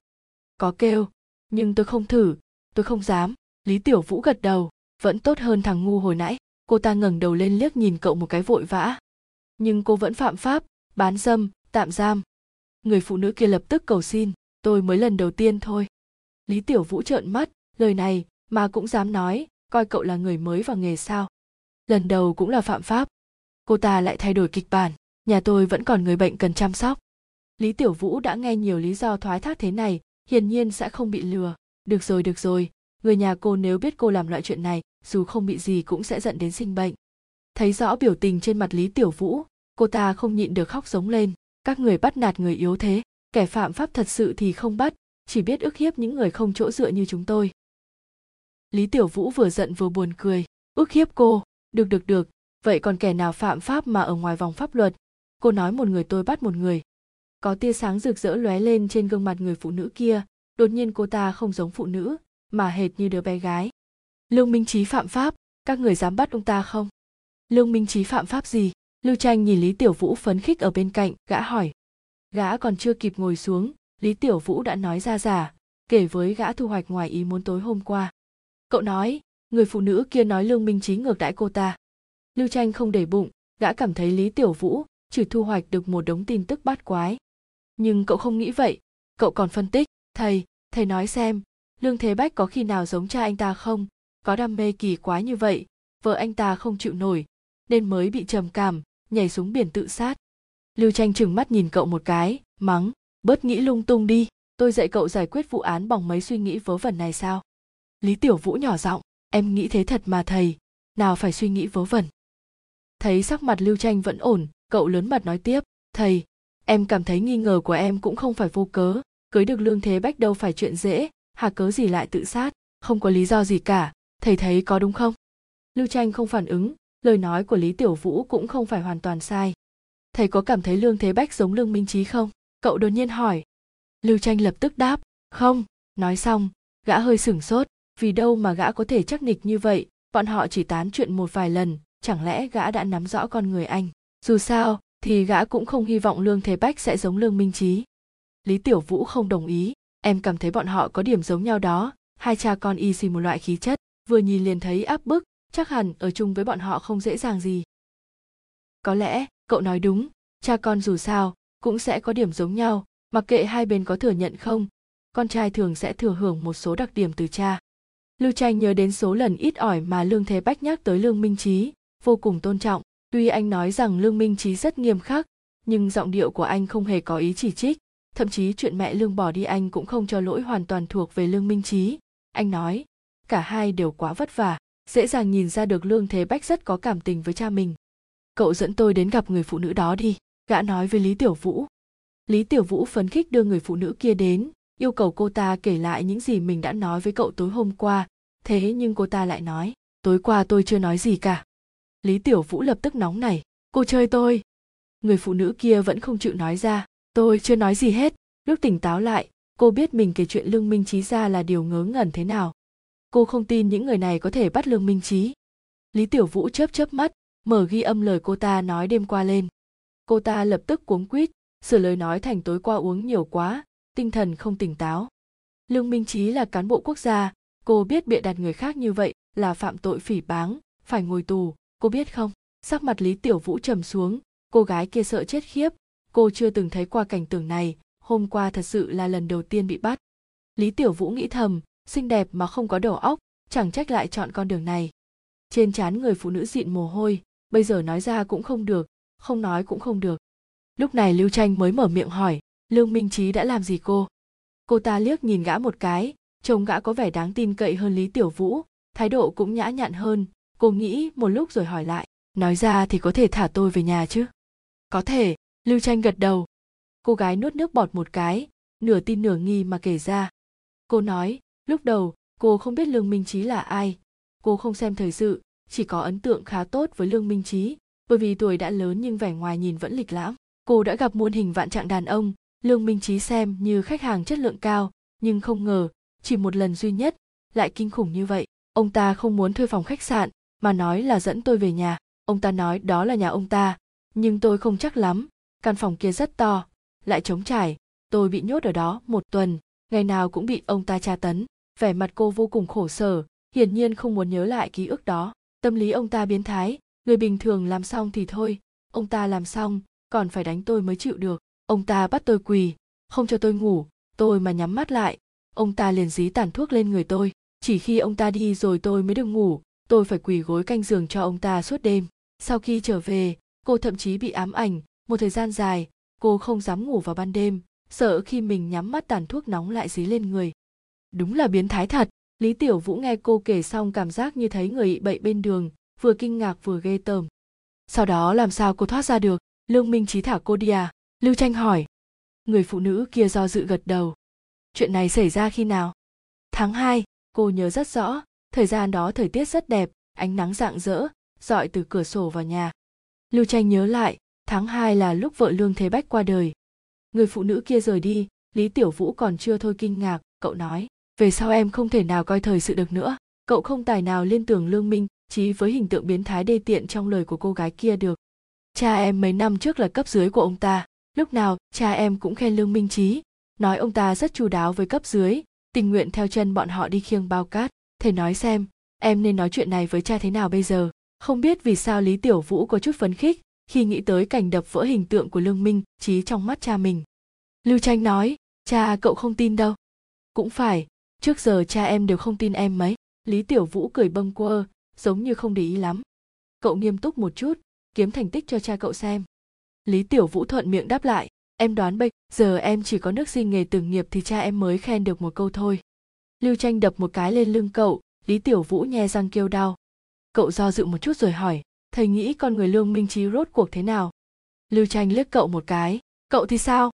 Lý tiểu vũ nói, đời sống riêng tư của ai mà chẳng có chút thói xấu, không thể vì mấy chuyện nhỏ nhặt mà quên công đức của người ta được. Huống hồ sở thích của ông ta cũng không hại ai. Vậy còn cô gái ban nãy? Lý tiểu vũ bật cười. Không tính, cô ta thu tiền mà. Tâm tình lưu tranh có chút phức tạp. Lý tiểu vũ đã trưởng thành rồi, lúc mới tới, cậu không bao giờ nói lời thế này. Cậu luôn tin những người đó có nỗi khổ riêng, tin mấy lời khóc lóc kể lể. Giống như bác sĩ quen nhìn cảnh sinh tử, bọn họ quen nhìn bê bối sa đọa lưu tranh không thể nói lý tiểu vũ sai nhưng đã không ngừng hoài nghi. Lương thế bách nói mình luôn sống chân thật anh cũng tự hào chưa từng nói dối nhưng cả mẹ lẫn vợ anh đều chọn cách ra đi. Rốt cuộc lương thế bách thừa hưởng thứ gì từ người cha công đức kia? Chương 22, đêm thứ 22, lần trước sau hôm đường nghi nhu và lương thế bách rời đi đỗ nhạn lan trở về quê. Đường nghi nhu nhận được cuộc gọi từ bác trai nên mới biết bác ta nói đã để đỗ nhạn lan ở nhà mình cô không cần lo lắng em lo cái rắm. Đường nghi nhu cúp máy xong liền xả giận với lương thế bách. Anh mỉm cười, anh biết đường nghi nhu chỉ mạnh miệng thế thôi, người cô quan tâm nhất trên đời chính là đỗ nhạn lan. Cô đã quen với việc bảo vệ bà, vai trò mẹ con giữa bọn họ dường như đảo ngược. Nhưng đỗ nhạn lan vẫn luôn sợ đường nghi nhu, không phải cô không biết, sẽ có ngày bà rời đi. Với bà mà nói, chuyện rời khỏi cô dễ dàng hơn so với rời khỏi đường xuân sinh nhiều. Bác ta còn hy vọng em sẽ biết ơn kìa. Dựa vào đâu?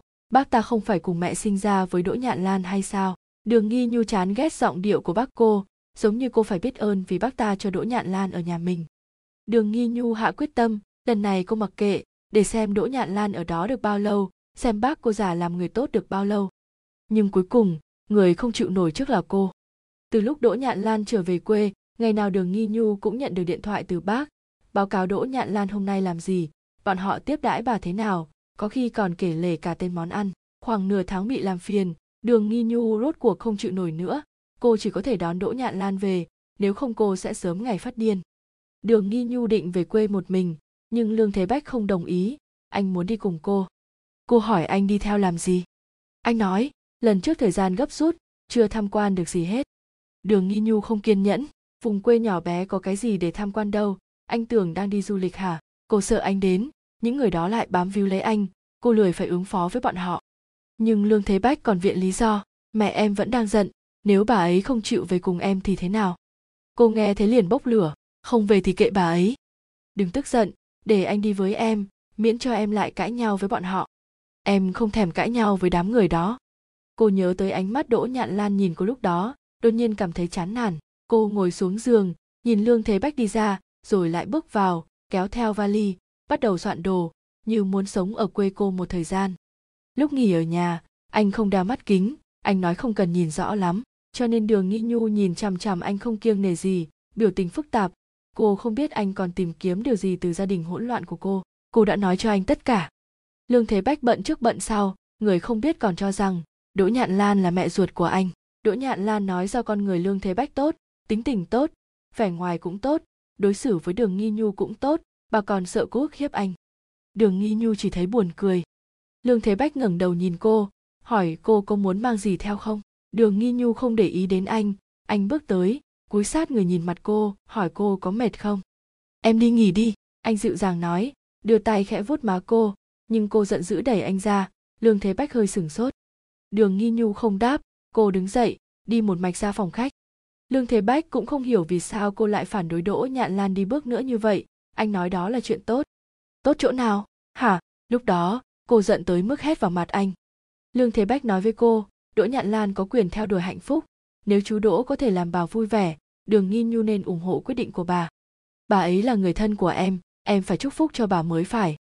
Đường nghi nhu càng nghe càng tức, lời anh nói, giống như trong phim truyền hình, nghe thì cũng có lý, nhưng không áp dụng vào thực tế nổi một chữ.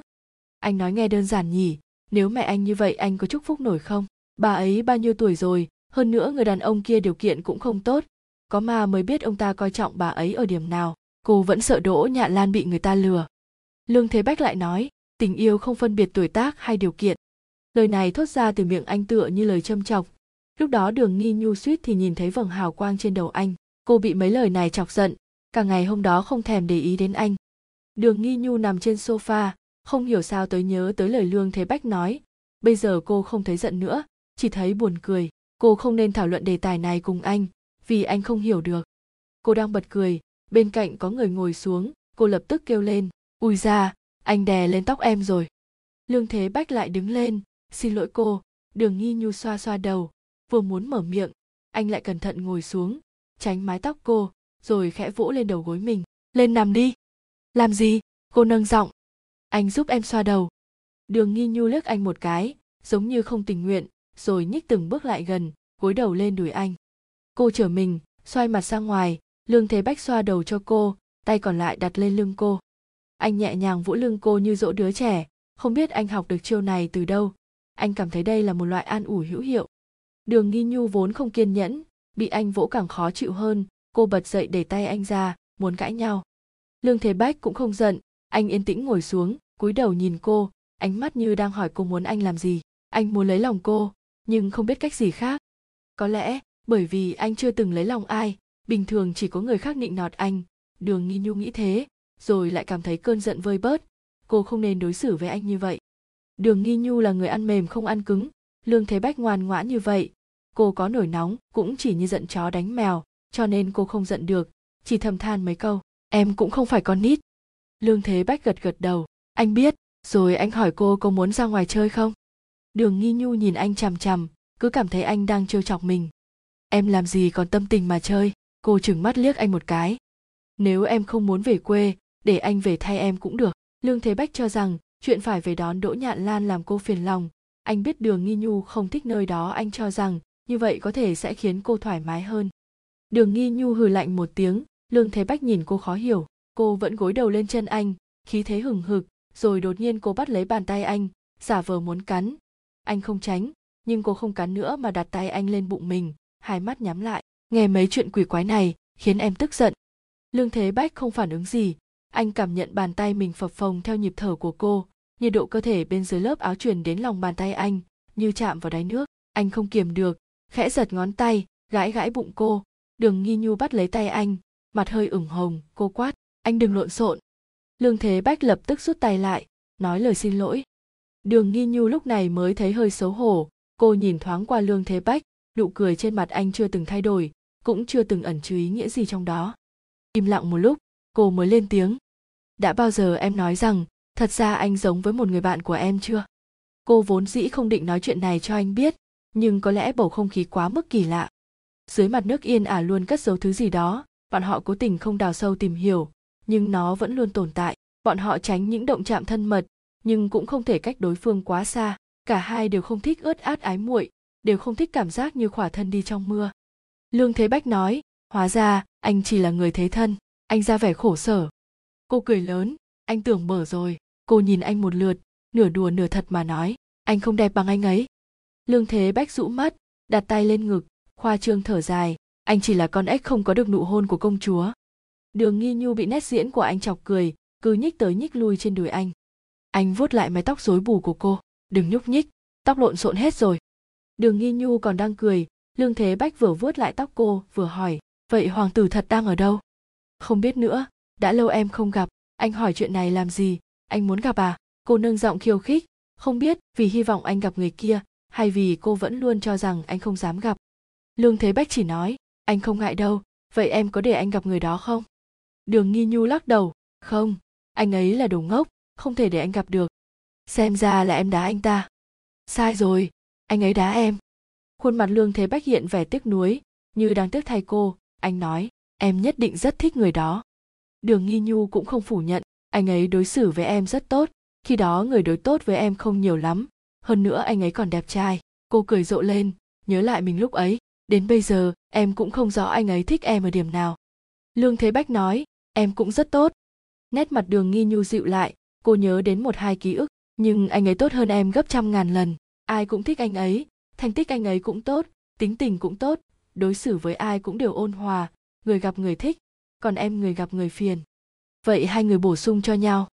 Đường nghi nhu lập tức chừng anh, vẻ mặt lương thế bách hoàn toàn vô tội. Cô xoay người ngồi dậy, anh cũng buông tay ra, làn tóc vuột khỏi tay anh. Cô đi vào bếp rót nước, một mình lương thế bách ngồi lại sofa, mất đi trọng lượng của cô trên đùi cơ thể anh bỗng chốc thật nhẹ giống như sắp bay lên trời. Anh nắm lấy tay ghế sofa trần nhà dường như đang rơi xuống còn mặt sàn dâng lên anh nhắm mắt lại đường nghi nhu bưng cốc nước bước tới. Anh duỗi tay ra với cô.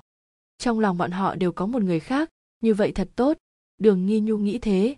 Cô nắm lấy bàn tay đang vươn ra ngồi xuống bên cạnh anh. Chương 23, đêm thứ 23, cuối cùng đường nghi nhu vẫn về quê cùng lương thế bách vừa tới nơi bọn họ liền tới nhà người bác. Đường nghi nhu định nhanh chóng đưa đỗ nhạn lan về. Cô đã chuẩn bị sẵn kế hoạch cho chuyến đi không mấy vui vẻ này. Bọn họ tới đột ngột, cả nhà bác ta vừa hoảng loạn vừa vui mừng. Bác gái tự tay xuống bếp nấu một bàn thức ăn, đỗ nhạn lan cũng vào phụ giúp, còn đường nghi nhu cùng lương thế bách ngồi bên ngoài tán chuyện phiếm với bác trai. Trò chuyện một lúc, bác ta mới vờ như vô ý mà hỏi lương thế bách, cha cậu gần đây không bận chứ? Lương thế bách gật đầu nói, không bận lắm, nói lương minh trí đang đi công tác ở đâu đó bác ta cũng gật đầu, vẻ mặt nghiêm túc đứng đắn. Đúng đúng, bác có nhìn thấy trên tivi rồi đột nhiên không dám nhìn lương thế bách. Đường nghi nhu ngồi bên cạnh xem, mặt không cảm xúc. Đêm xuống, bọn họ vẫn ăn cơm ở nhà bác đường nghi nhu. Trên bàn ăn, bác trai bác gái không ngừng kể lại chuyện năm xưa. Đỗ nhạn lan rơi nước mắt, bác cô cũng rơi nước mắt, còn căn dặn, mẹ cháu đã khổ sở suốt mấy năm qua, cháu phải hiếu thảo với mẹ.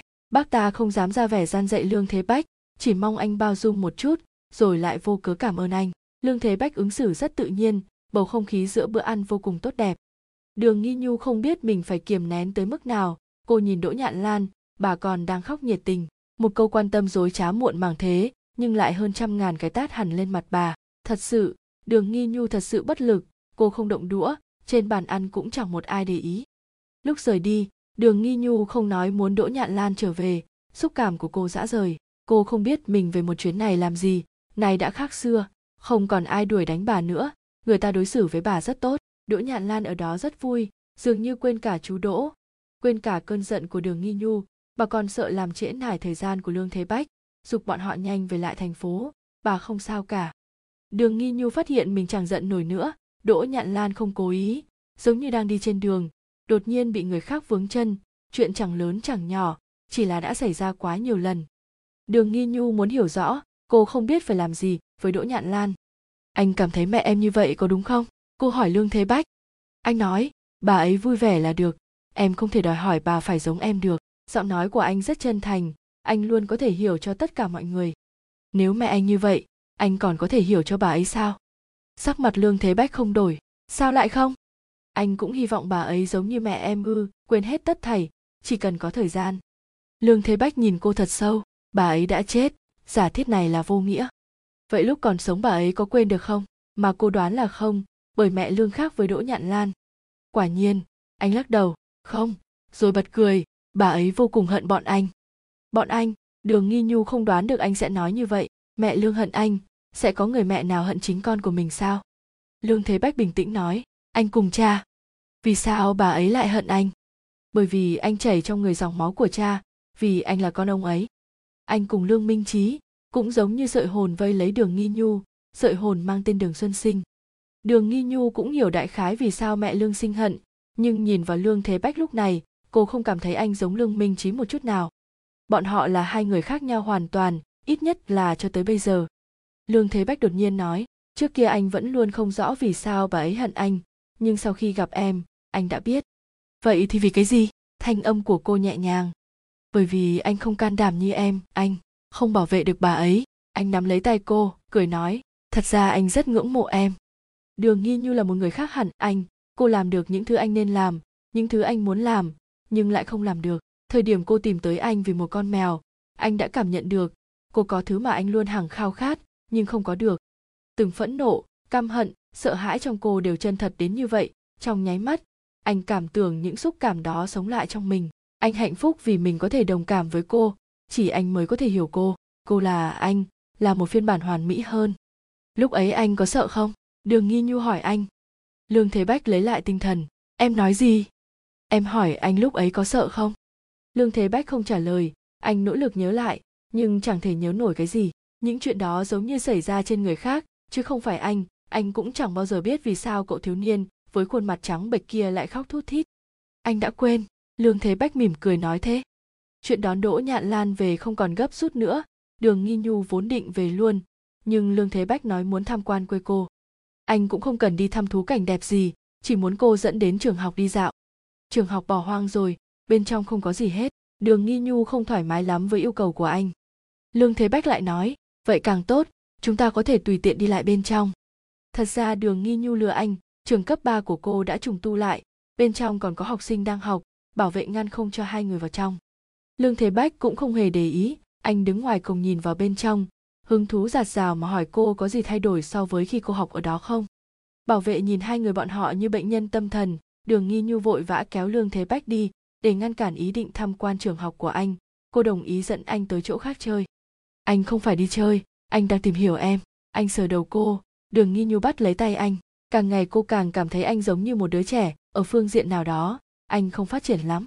Cuối cùng, đường nghi nhu dẫn anh về nhà cô mở đèn phòng lên. Sau đó bước ra phòng khách, chỉ tay ra bãi đất trống ngoài cửa sổ, nói với anh chỗ đó trước kia là công viên. Bên trong có một cái hồ nhân tạo, mùa hè rất mát mẻ, nhiều người còn ngủ qua đêm ngoài đó, ngủ ngay thành hồ, không nóng chút nào.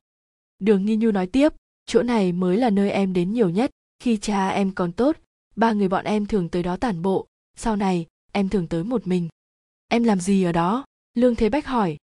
Chỉ ngồi thôi, chẳng làm gì cả, ngồi tới khi trời tối thì về. Lương thế bách nhìn xuống bãi đất trống, từng tảng đá lởm chởm, rải rác khắp nơi, cả những thanh bê tông cốt thép lộn xộn. Công viên đã bị phá hủy từ lâu, sau đó xây thành tòa nhà, nhưng rồi tòa nhà cũng bị dỡ bỏ. Cuối cùng, chẳng còn lại gì trên nền đất. Trong đầu anh bắt đầu hiện lên những hình ảnh theo lời đường nghi nhu kể. Anh có thể nhìn thấy mặt hồ kia. Còn có cây, có gió có một cô bé ngồi bên hồ lẳng lặng nhìn xuống dòng nước, nhớ về khoảng thời gian gia đình hạnh phúc. Những ký ức đó như bọt xà phòng tan vỡ, không để lại dấu vết gì, quá khứ không thể trở lại, chỉ có bất lực ngập tràn. Đường nghi nhu mở miệng nói, mỗi khi trời tối phải về nhà, em đều nghĩ, hay là cứ nhảy vào hồ nước đi, như thế sẽ không phải về nữa. Nhưng em không dám, em thấy mình vô dụng quá, bị đánh như một con chó, thế mà vẫn không dám chết, vẫn muốn tồn tại. Anh có đọc một quyển sách trong đó viết rằng, người càng chịu nhiều thống khổ sẽ càng khát khao được sống. Nói vậy cũng không hẳn, em cảm thấy không đúng lắm. Dù sao, em cũng không phải người như vậy, phải không? Lương thế bách nhìn cô, miệng không cười, chỉ có tia sáng lóe lên trong mắt. Em còn phải bảo vệ mẹ. Em sợ khi mình không còn, bà sẽ phải chịu nhiều tổn thương hơn nữa.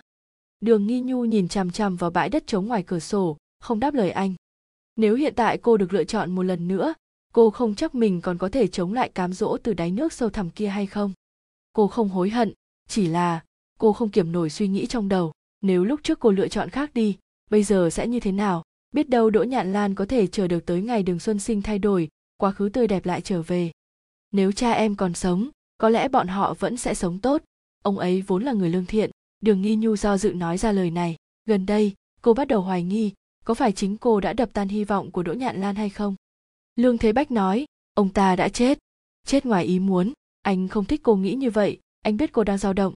Anh không nhịn được mà nói tiếp, đỗ nhạn lan phải cảm ơn em mới đúng. Đường nghi nhu kinh ngạc nhìn anh, giọng nói của lương thế bách rất nóng này còn có tia thiếu kiên nhẫn thoáng qua khuôn mặt anh. Anh không còn muốn nghe cô nói về đỗ nhạn lan nữa.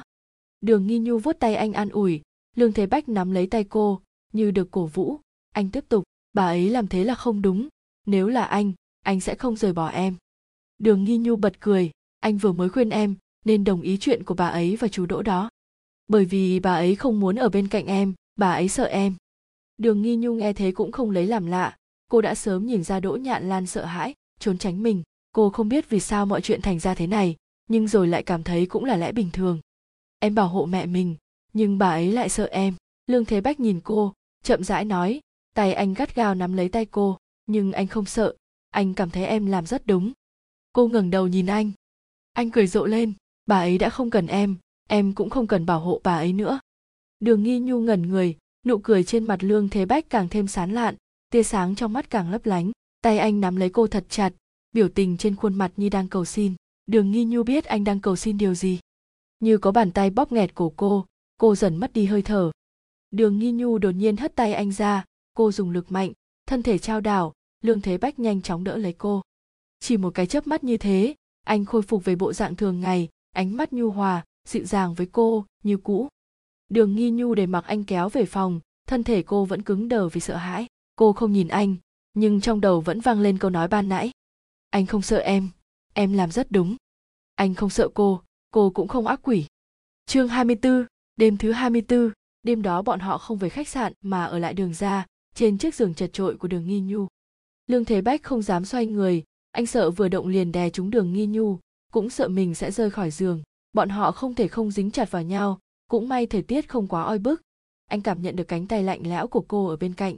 Trước kia khi bọn họ ngủ cùng nhau, đường nghi nhu luôn thích trêu chọc anh, muốn làm anh khó chịu. Nhưng hôm nay, cô chỉ an tĩnh nằm đó. Anh khẽ chạm tay cô, hy vọng cô sẽ đáp lại một chút. Nhưng cô vẫn bất động như cũ, hơi thở vững vàng, cô đã sắp ngủ. Lương thế bách xoay đầu lại nhìn cô, nhưng không nhìn thấy trong phòng tối mù, không một tia sáng lọt vào nồi, duỗi bàn tay ra, cũng không thấy được năm ngón. Nếu không phải có tiếng xe cộ bên ngoài truyền đến, nhắm mắt lại, anh còn tưởng mình đang ở trên núi. Anh khẽ gọi tên cô, một lúc sau đường nghi nhu mới một tiếng. Em ngủ chưa? Chưa. Giọng nói nhẹ nhàng của cô lẫn chút ý cười. Có lẽ cô cảm thấy câu hỏi của anh thật ngu ngốc. Lương thế bách cũng biết mình hỏi vớ vẩn. Anh vẫn đang vuốt ve tay cô, mà cô vẫn không phản ứng gì như cũ. Giống như làn da anh đang âu yếm không liên quan đến cô. Không biết vì sao, lương thế bách đột nhiên không chịu đựng được nữa. Anh không muốn cô làm ngơ anh thế này. Cơ thể đã di chuyển trước khi anh kịp nghĩ. Lương thế bách lật người qua, đối mặt cô. Bọn họ cách thật gần. Hơi thở anh phải lên gương mặt cô, rồi lại dội trở về, mang theo hương vị của cô. Anh hít vào, bất chi bất giác mà trầm mê. Anh rúc đầu vào hõm vai cô, cọ mũi, cảm nhận nhiệt độ ấm áp. Đường nghi nhu khẽ nghiêng người tránh anh, nhưng lương thế bách lập tức ngăn cô lại anh duỗi tay ôm cô vào lồng ngực, chặt đến mức giống như muốn hòa cô vào cơ thể mình. Anh đã không còn khắc chế như lúc trước nữa. Giờ đây, anh chỉ liều mạng muốn thân mật cùng cô. Hơi thở nặng nề, đường nghi nhu bị bàn tay anh bóp chặt eo. Cô khẽ rên một tiếng, lương thế bách chỉ thấy hưng phấn. Anh siết lấy cô cho đến khi cô không dám trốn nữa. Nếu căn phòng này không tối như vậy thì thật tốt, bọn họ không hẹn mà cùng nghĩ. Đường nghi nhu muốn nói lời an ủi anh, nhưng khi cô vừa mở miệng, lương thế bách lại thẳng người dậy. Trong bóng tối cô vẫn có thể cảm nhận ánh mắt lạnh lẽo sắc bén như mảnh băng vỡ của anh sượt qua người cô, chưa kịp cảm nhận cơn đau. Anh đã cúi đầu hôn cô. Lần thứ nhất, anh không hôn trúng môi cô. Có lẽ do quá tối, anh hôn xuống mắt cô, rồi dừng lại trong chốc lát. Đường nghi nhu không nhúc nhích, cô cảm nhận được anh khẽ liếm mí mắt mình.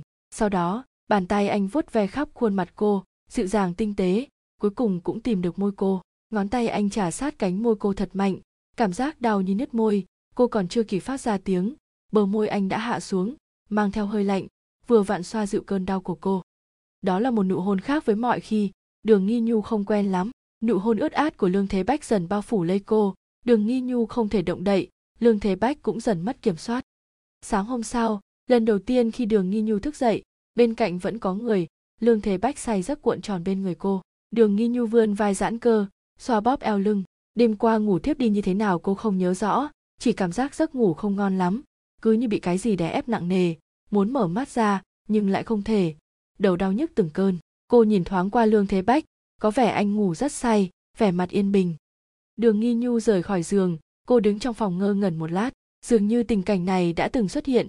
Cô quay đầu lại nhìn lương thế bách, anh vẫn đang nằm một mình trên giường, hình ảnh này không hề mới mẻ, nhưng cô cứ thấy có gì đó quái lạ. Đêm hôm qua, trong suốt quá trình, lương thế bách ngập ngừng nỉ non gì đó bên tai cô nhất thời cô không nhớ ra được, cô chỉ nhớ mình vẫn luôn lắc đầu, bởi vậy anh càng thô bạo.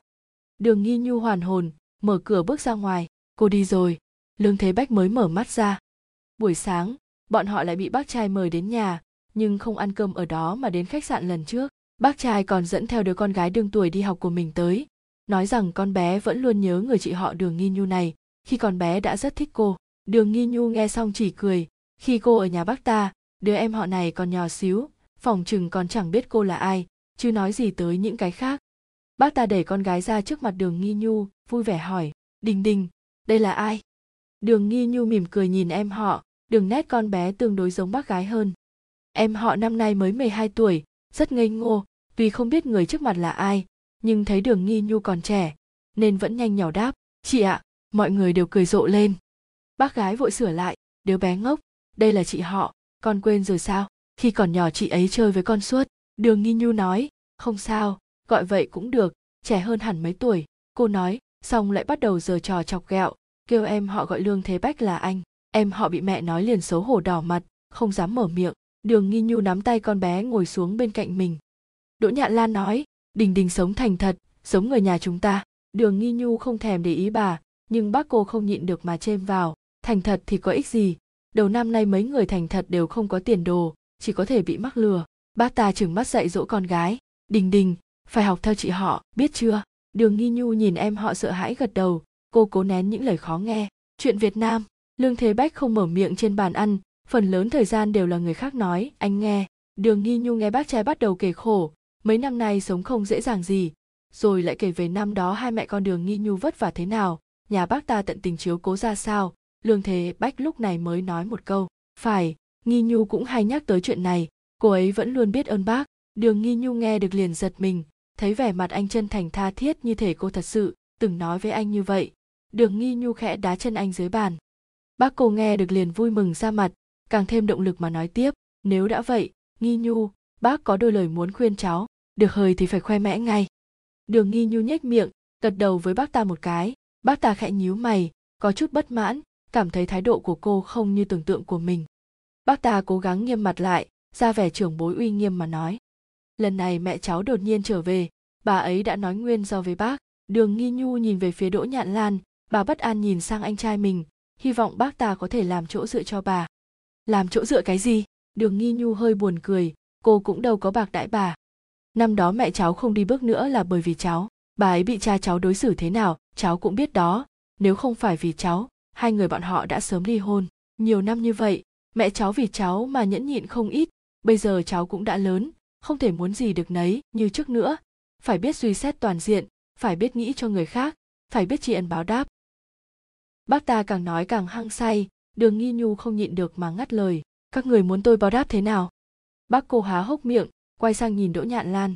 Phải đóng vai trưởng bối đi dạy dỗ con cháu. Bác ta đã thấy không quen, nhưng dẫu sao đường nghi nhu cũng không nên khiến mẹ mình đến nhà cũng không dám ở. Đáng lẽ đỗ nhạn lan phải quản cô mới đúng. Làm gì đến lượt bác ta? Bác ta ho một tiếng, đường nghi nhu cười nhàn nhạt, chờ bác cô mở miệng. Ý của bác là, chuyện riêng tư của mẹ cháu cháu không cần nhúng tay vào, đó không phải chuyện cháu nên quan tâm. Đường nghi nhu gật đầu, tôi hiểu mà, vậy khi bà ấy kết hôn với người bảo vệ kia, tôi cũng không cần bỏ tiền ra đúng không? Cô vừa dứt lời, bác ta lập tức vỗ mạnh lên bàn, đường nghi nhu, đừng có quá đáng. Bầu không khí giữa bữa ăn lập tức đông cứng sắc mặt bác gái xấu hổ, muốn khuyên lại không dám khuyên, đỗ nhạn lan khổ sở khóc không ra nước mắt. Em họ lại nhìn người lớn, không biết vì sao bọn họ đột nhiên to tiếng, con bé sợ hãi rụt người. Anh trai bên cạnh khẽ vỗ đầu bé, nói không sao đâu, cứ ăn tiếp đi, con bé hơi ngượng ngùng. Vẻ mặt lương thế bách vô cùng tự nhiên, anh chỉ nhìn mỗi đường nghi nhu. Anh phát hiện, mỗi khi cô đối mặt với những người này, ý chí chiến đấu của cô luôn vượt mức bình thường. Thứ ý chí này giúp cô tràn đầy sức sống cô tồn tại bằng cách thấm nhuần những nỗi đau. Cũng vì thế, cô mới bước đến trước anh. Anh hy vọng cô đừng quên đi quá khứ. Trên bàn ăn, đường nghi nhu nói với bác cô, tôi quá đáng chỗ nào, là bác bảo tôi đừng quan tâm còn gì. Bác ta chỉ tay vào cô, giận dữ gào lên, mày còn chút tôn trọng nào với mẹ mày không? Đường nghi nhu thu lại ý cười, lạnh lùng nói, không, một chút cũng không, vì sao tôi phải tôn trọng bà ấy? Bà ấy có chỗ nào đáng để tôi tôn trọng? Bác ta trợn mắt há hốc mồm nhìn cô lương thế bách cúi đầu mỉm cười. Đường nghi nhu nói tiếp, không chỉ mỗi bà ấy, cả nhà họ đỗ chẳng ai đáng để tôi tôn trọng. Dựa vào đâu mà tôi phải tôn trọng các người? Các người nói chúng ta là thân nhân, nhưng chẳng phải cũng chính bác nói tôi không xứng hay sao? Bác cho rằng để mẹ tôi ở nhà vài hôm, ăn vài bữa cơm thì tôi phải tôn trọng bác đúng không? Nghĩ hay nhỉ? Cô không đành lòng nhìn bác mình, tựa như chính bác ta ép cô phải nói những lời này. Tôi vốn không định nói quá khó nghe, nhưng dường như phải nặng lời thì bác mới chịu hiểu lần trước tôi đã nói rồi, tôi hy vọng bác giữ được cái cốt cách như ngày xưa, nhưng xem ra bác làm không được. Dù sao lần này cũng là mẹ tôi tự mình tìm tới các người, cho nên tôi không trách, về sau chúng ta đừng gặp nhau nữa. Xem như tôi xin bác được không? Đường nghi nhu nói xong liền bỏ đi, lương thế bách vội vã đứng dậy, áy náy nhìn mọi người rồi chạy theo. Cửa vừa đóng, bên trong truyền tới tiếng khóc lóc thảm thiết. Bước chân đường nghi nhu khẽ dừng lại, lương thế bách nắm lấy tay cô, kéo cô ra ngoài cửa bọn họ cùng nhau rời khỏi nơi này, hơn nữa còn xác định sẽ không bao giờ trở lại. Đường nghi nhu đi rồi, đỗ nhạn lan cũng không ở được nữa. Tuy rằng anh em trong nhà không nói gì, nhưng rõ ràng đang chịu đựng. Bà cũng thấy không thoải mái, tìm được cơ hội liền rời đi. Lúc này cũng chẳng ai giữ bà ở lại thêm vài ngày. Lúc trở về, đỗ nhạn lan nghĩ trái nghĩ phải. Cuối cùng cũng quyết định gọi điện cho lương thế bách, nói mình để chìa khóa ở trong nhà. Lương thế bách lập tức khuyên nhủ, đừng làm đường nghi nhu giận thêm rồi nói ngày mai sẽ tới chỗ bà. Có chuyện gì chúng ta từ từ nói. Lời nghi nhu nói đều do giận quá thôi. Đỗ nhạn lan nhớ lại câu vì sao tôi phải tôn trọng bà ấy, thì nước mắt lại ứa ra. Bà nói, quên đi, dì và con bé không có gì để nói hết, có nói thêm cũng chỉ vô dụng, lẽ ra lúc đó dì không nên tới tìm nó. Lương thế bách an ủi bà, đỗ nhạn lan nghe mà chua xót trong lòng, bà bột miệng, con bé không giống những người khác. Cháu biết. Đỗ nhạn lan cho rằng anh không hiểu ý mình anh không biết đường nghi nhu đã làm những gì. Anh đã bị ma quỷ hút hồn. Cuộc sống đường nghi nhu có thể được như bây giờ khiến bà không thôi hoang mang. Vận khí của đường nghi nhu quá tốt, lương thế bách chẳng hề biết gì. Trước mắt đỗ nhạn lan hiện lên bóng hình đường xuân sinh khi còn trẻ, mặt mày mang nét cười ôn hòa. Bà đã từng có một người chồng đáng ao ước như thế. Nếu đường xuân sinh không chết, bà chịu đựng qua hết giai đoạn khó khăn kia, biết đâu bọn họ có thể bên nhau cả đời. Đỗ nhạn lan nhớ đến đường xuân sinh đột nhiên thấy thương lương thế bách, bà nên nhắc nhở anh một chút. Không chút do dự, bà nói, cháu biết cha nghi nhu chết như thế nào không? Anh đáp, nghi nhu từng nói cháu rồi, ông ấy chết ngoài ý muốn. Đỗ nhạn lan còn nhớ như in, đêm đó bà không ở nhà, bà phải trực ca đêm, trong nhà chỉ có một mình đường nghi nhu. Ngày đó đường xuân sinh đi uống rượu cưới, trước khi về còn ghé ngang qua xí nghiệp, còn gói cả thức ăn từ bữa tiệc về cho bà. Ngày đó ông đặc biệt vui vẻ, ông nói nhớ đến thời điểm kết hôn với bà ông còn hứa với đỗ nhạn lan, đây là lần cuối ông uống rượu. Tuy không phải lần đầu tiên ông hứa như thế, nhưng hôm đó ông vô cùng chân thành. Ông còn nói sẽ dẫn bà đi xem phim, dường như ông tha thiết được trở về con người cũ. Đỗ nhạn lan ôm ấp niềm hy vọng đó qua đêm dài. Hôm sau, bà liền thấy thi thể của ông. Ông ấy đông chết ngoài hiên nhà. Ông ấy gõ cửa to lắm. Nhà đối diện còn nghe được, nhưng nghi nhu ngủ rồi. Con bé nói mình không nghe thấy. Lương thế bách nói, chỉ là ngoài ý muốn mà thôi lúc kể với cháu, nghi nhu cũng rất khó chịu. Nó sẽ không khó chịu đâu. Đỗ nhạn lan biết lương thế bách không tin, nhưng anh càng không tin bà càng phải nói, bà không kiêng kỵ gì mà miêu tả con gái mình thành ác quỷ. Giọng nói của đỗ nhạn lan truyền qua loa điện thoại, giống như một loại axit ăn mòn, tụ lại thành dòng, chậm rãi chảy xuống người đường nghi nhu. Cô đang gối đầu lên đùi lương thế bách, hai mắt nhắm nghiền như say giấc nồng. Lương thế bách dịu dàng vuốt ve khuôn mặt cô, vẻ mặt âu yếm tán thưởng. Anh đặt điện thoại lên bàn rồi cúi đầu nhìn cô, sắc mặt cô bình tĩnh, hơi thở nhẹ nhàng êm dịu, có lẽ là đang ngủ ngon. Mãi tới khi đỗ nhạn lan cúp máy, đường nghi nhu vẫn không tỉnh lại, lương thế bách ẵm cô lên giường, anh nằm xuống bên cạnh cô, ôm cô vào lòng. Anh chưa từng vui vẻ như lúc này, cho nên cũng thiếp đi lúc nào không hay. Thời điểm bọn họ tỉnh dậy, trong phòng tối đen, ngoài trời cũng đã mở tối, đường nghi nhu nói anh đã ngủ 4 tiếng, tối nay, anh không cần ngủ nữa đâu. Cô thoát ra khỏi vòng tay anh bước xuống giường, bật đèn lên. Ánh sáng bừng lên, lương thế bách còn nằm lì trên giường không chịu dậy. Anh giơ tay che mắt, đường nghi nhu nhìn anh một lát, quyết định bước qua kéo anh dậy. Rời giường thôi, chúng ta đi ăn. Lần đầu tiên lương thế bách không muốn ngồi dậy, anh ngủ rất ngon, giống như ngâm mình trong nước, không cần cố sức ép buộc chính mình. Anh dứt khoát kéo đường nghi nhu xuống nằm cùng mình. Chúng ta ngủ thêm một lát đi, anh khẽ cọ cằm lên đỉnh đầu cô. Đường nghi nhu ghé đầu vào ngực anh cô cảm nhận được quần áo trên người sắp bị nhiệt độ cơ thể anh làm ướt. Lương thế bách vuốt mái tóc cô, nhắm mắt hỏi cô có đói bụng không? Cô nói không đói. Anh cười rộ lên, một câu bâng quơ của cô cũng có thể khiến anh vui sướng.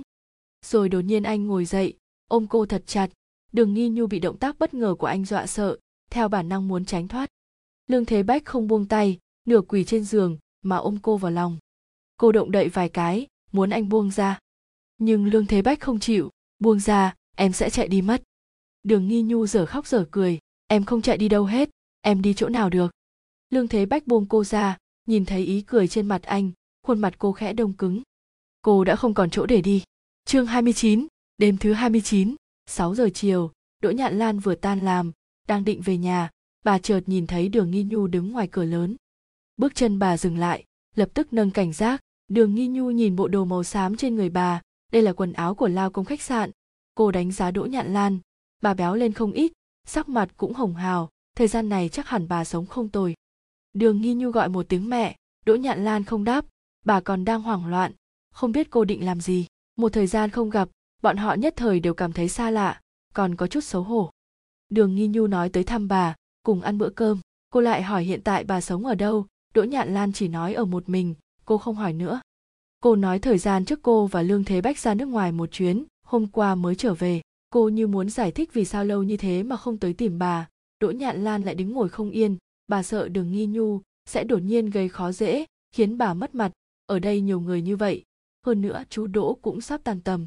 Bà miên man suy nghĩ, chỉ ậm ở đáp lời đường nghi nhu. Thấy bà như vậy, đường nghi nhu muốn nói rồi lại thôi. Thức ăn trên bàn còn y nguyên, cô kêu người đóng gói lại, bảo đỗ nhạn lan mang về. Bà không muốn, nhưng sợ cô không vui, nên đành uể oải sách theo đường nghi nhu không mở miệng nói muốn đưa bà về, bà sẽ không để cô đưa về, ngay cả địa chỉ nhà bà cũng không dám tiết lộ. Trước khi đi, đường nghi nhu nói, mẹ xem chú đỗ khi nào có thời gian, ba người chúng ta gặp mặt đi. Đỗ nhạn lan hoảng sợ, vừa muốn nói gì đó, đường nghi nhu đã tiếp lời, mẹ đừng lo, con chỉ muốn gặp gỡ chút thôi, mẹ là mẹ của con con sẽ không làm hại mẹ. Giờ phút này, cô đã không còn khó chịu nữa, đỗ nhạn lan vô cùng bối rối, không biết phải phản ứng thế nào cuối cùng bà cũng qua loa đồng ý. Bà nói chờ chú đỗ có thời gian thì lại tính. Tạm biệt đỗ nhạn lan xong, đường nghi nhu trở về nhà. Lương thế bách chưa về tới. Cô đi dạo quanh nhà một vòng, không tìm được chuyện làm.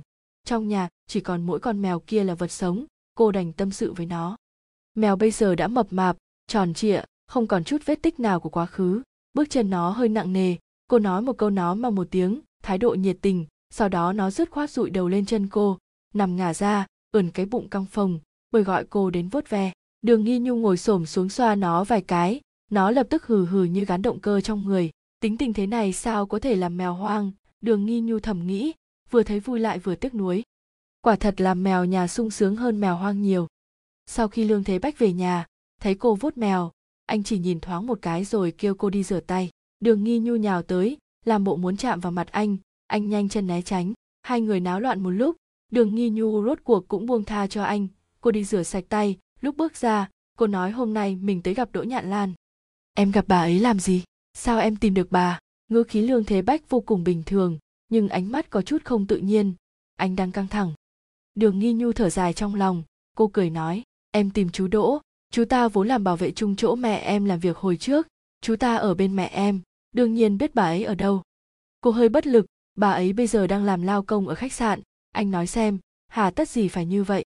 Lương thế bách nói, em lại muốn xen vào chuyện của bà ấy à? Em quên rằng. Em không quên, đường nghi nhu dịu dàng nắm tay anh. Anh nói em sắp xếp cho bà ấy cuộc sống dễ dàng, em chỉ không thể để bà như vậy được. Hoảng hốt trong mắt lương thế bách dần tan đi, anh mấp máy môi, cố ngăn mình nói thêm điều gì. Anh tự nhủ, phải tin cô, tin tưởng cô cô nhất định không bỏ rơi anh. Mấy ngày sau, đỗ nhạn lan đưa chú đỗ tới gặp đường nghi nhu. Ban đầu chú đỗ không dám tới, vốn dĩ đỗ nhạn lan nghĩ chuyện gặp mặt này cũng không cần thiết lắm. Nhưng chú đỗ co rúm thế này, bà suy nghĩ lại, bà bắt chú đỗ phải đi. Chú đỗ là người hiền lành lương thiện, vợ cũ cũng vì không chịu nổi tính tình như cục bột này nên mới bỏ đi. Chú đỗ không trách vợ cũ, nếu chú là phụ nữ, có khi cũng chướng mắt chính mình. Nhưng đỗ nhạn lan lại ưng tính tình hiền lành này, bà nói ở bên chú đỗ rất thoải mái, yên tâm. Chú đỗ đoán bà bị chồng cũ bạo lực dọa sợ cộng thêm đứa con gái giống cha y đúc đỗ nhạn lan thường không nói về con gái, nhưng chú đỗ cũng cảm nhận được đường nghi nhu không giống mẹ. Trong mắt đường nghi nhu dường như luôn có tia tàn nhẫn, người như vậy thường chán ghét kẻ mềm yếu. Mỗi khi gặp người như vậy, chú ta luôn mệt mỏi một phen. Đường nghi nhu quả thật không ưa thích gì chú đỗ lắm, nhưng cô cũng rõ vì sao đỗ nhạn lan lại nhìn chúng chú ta. Cô hàn huyên đôi ba câu với chú đỗ, hỏi hiện tại đang làm công việc gì, quê ở đâu, trong nhà còn ai không, tương lai có dự định gì chưa? Chú đỗ nói không có dự định gì, nhưng trong nhà còn vài mẫu đất, có thể làm nông được, dù sao cũng không chết đói. Đường nghi nhu mỉm cười, chú không chết đói, nhưng mẹ tôi thì sao? Chú đỗ lén nhìn đỗ nhạn lan, sắc mặt bà vẫn bình thường. Bà phát hiện, chú đỗ càng sợ thì bà càng không, dường như sợ hãi trong bà bị hút đi. Bà nhìn đường nghi nhu, chờ đợi cô phát tác. Nhưng đường nghi nhu chỉ nói, chú đỗ, chú đừng nghĩ nhiều, tôi nói thật, chú và mẹ tôi đều không còn trẻ nữa về quê trồng trọt một là không thực tế, hai là không cần thiết. Cô dừng một chút, hai người đối diện đều đã ngây ngốc. Hai người nếu đã quyết định ở bên nhau, không phải đùa giỡn, thì cũng nên làm những chuyện cần làm. Cô nhìn đỗ nhạn lan, ánh mắt đen lái mềm mại. Cô chưa bao giờ đồng tình với chuyện đỗ nhạn lan làm. Cô luôn hận bà mềm yếu dễ quên. Nhưng bây giờ cô lại nghĩ, có lẽ bởi vì vừa mềm yếu vừa dễ quên, bà mới ở đây giờ phút này. Đỗ nhạn lan không ngờ đường nghi nhu đồng ý chuyện của bà cùng chú đỗ còn đưa cả chìa khóa nhà trước kia cho bà, gọi bọn họ đến ở. Bà nghe thấy cô nói, mẹ tôi chịu khổ nhiều, về sau làm phiền chú chăm sóc bà ấy tốt một chút. Ít nhất sau này, bà ấy phải hưởng 30 năm hạnh phúc nữa, thì cuộc đời mới không tiếc nuối. Cô nhìn đỗ nhạn lan một cái, đôi mắt bà đỏ ửng, bà cố kìm nước mắt. Chú đỗ chỉ biết gật đầu, không biết phải đáp gì. Chú ta nhìn đỗ nhạn lan, muốn bảo bà trả lời một tiếng, nhưng bà cúi đầu không chịu nhìn người. Sau ngày đó đỗ nhạn lan dọn về nhà cũ, chú đỗ cách mấy hôm mới chuyển sang, đường nghi nhu cho hai người hai tấm vé du lịch, xem như hưởng tuần trăng mật. Một ngày trước khi đi, đường nghi nhu nói với đỗ nhạn lan, cô mở cho bà một tài khoản tiết kiệm, trong đó có không ít tiền, đảm bảo đủ cho sinh hoạt của bà cùng chú đỗ sau này. Đỗ nhạn lan sợ lương thế bách biết chuyện sẽ nổi giận, đường nghi nhu liền nói, anh ấy biết, mẹ cứ cầm tiền đi, đừng vay mượn, cũng đừng cho chú đỗ biết. Đỗ nhạn lan hiểu ý cô, bà đồng ý sau lúc chú đỗ dọn lại ở, đường nghi nhu không tới nữa, đỗ nhạn lan vẫn còn ít lời muốn nói với cô. Nhưng lúc này, gặp nhau lại không thốt nên lời. Cả hai đều không quen thế này, cho nên phải thật cẩn thận giữ gìn không khí hòa thuận hiện tại. Đường nghi nhu đứng dậy rời đi, đỗ nhạn lan rốt cuộc cũng mở miệng. Chuyện cha con, trước giờ mẹ chưa từng trách con. Đường nghi nhu không đáp. Ông ấy uống say, không ai ngờ. Bà né tránh ánh nhìn của cô, nói với bức tường. Đường nghi nhu nhìn bà rồi mỉm cười nói, phải, không ai ngờ, đỗ nhạn lan thở dài, vẫy tay chào cô.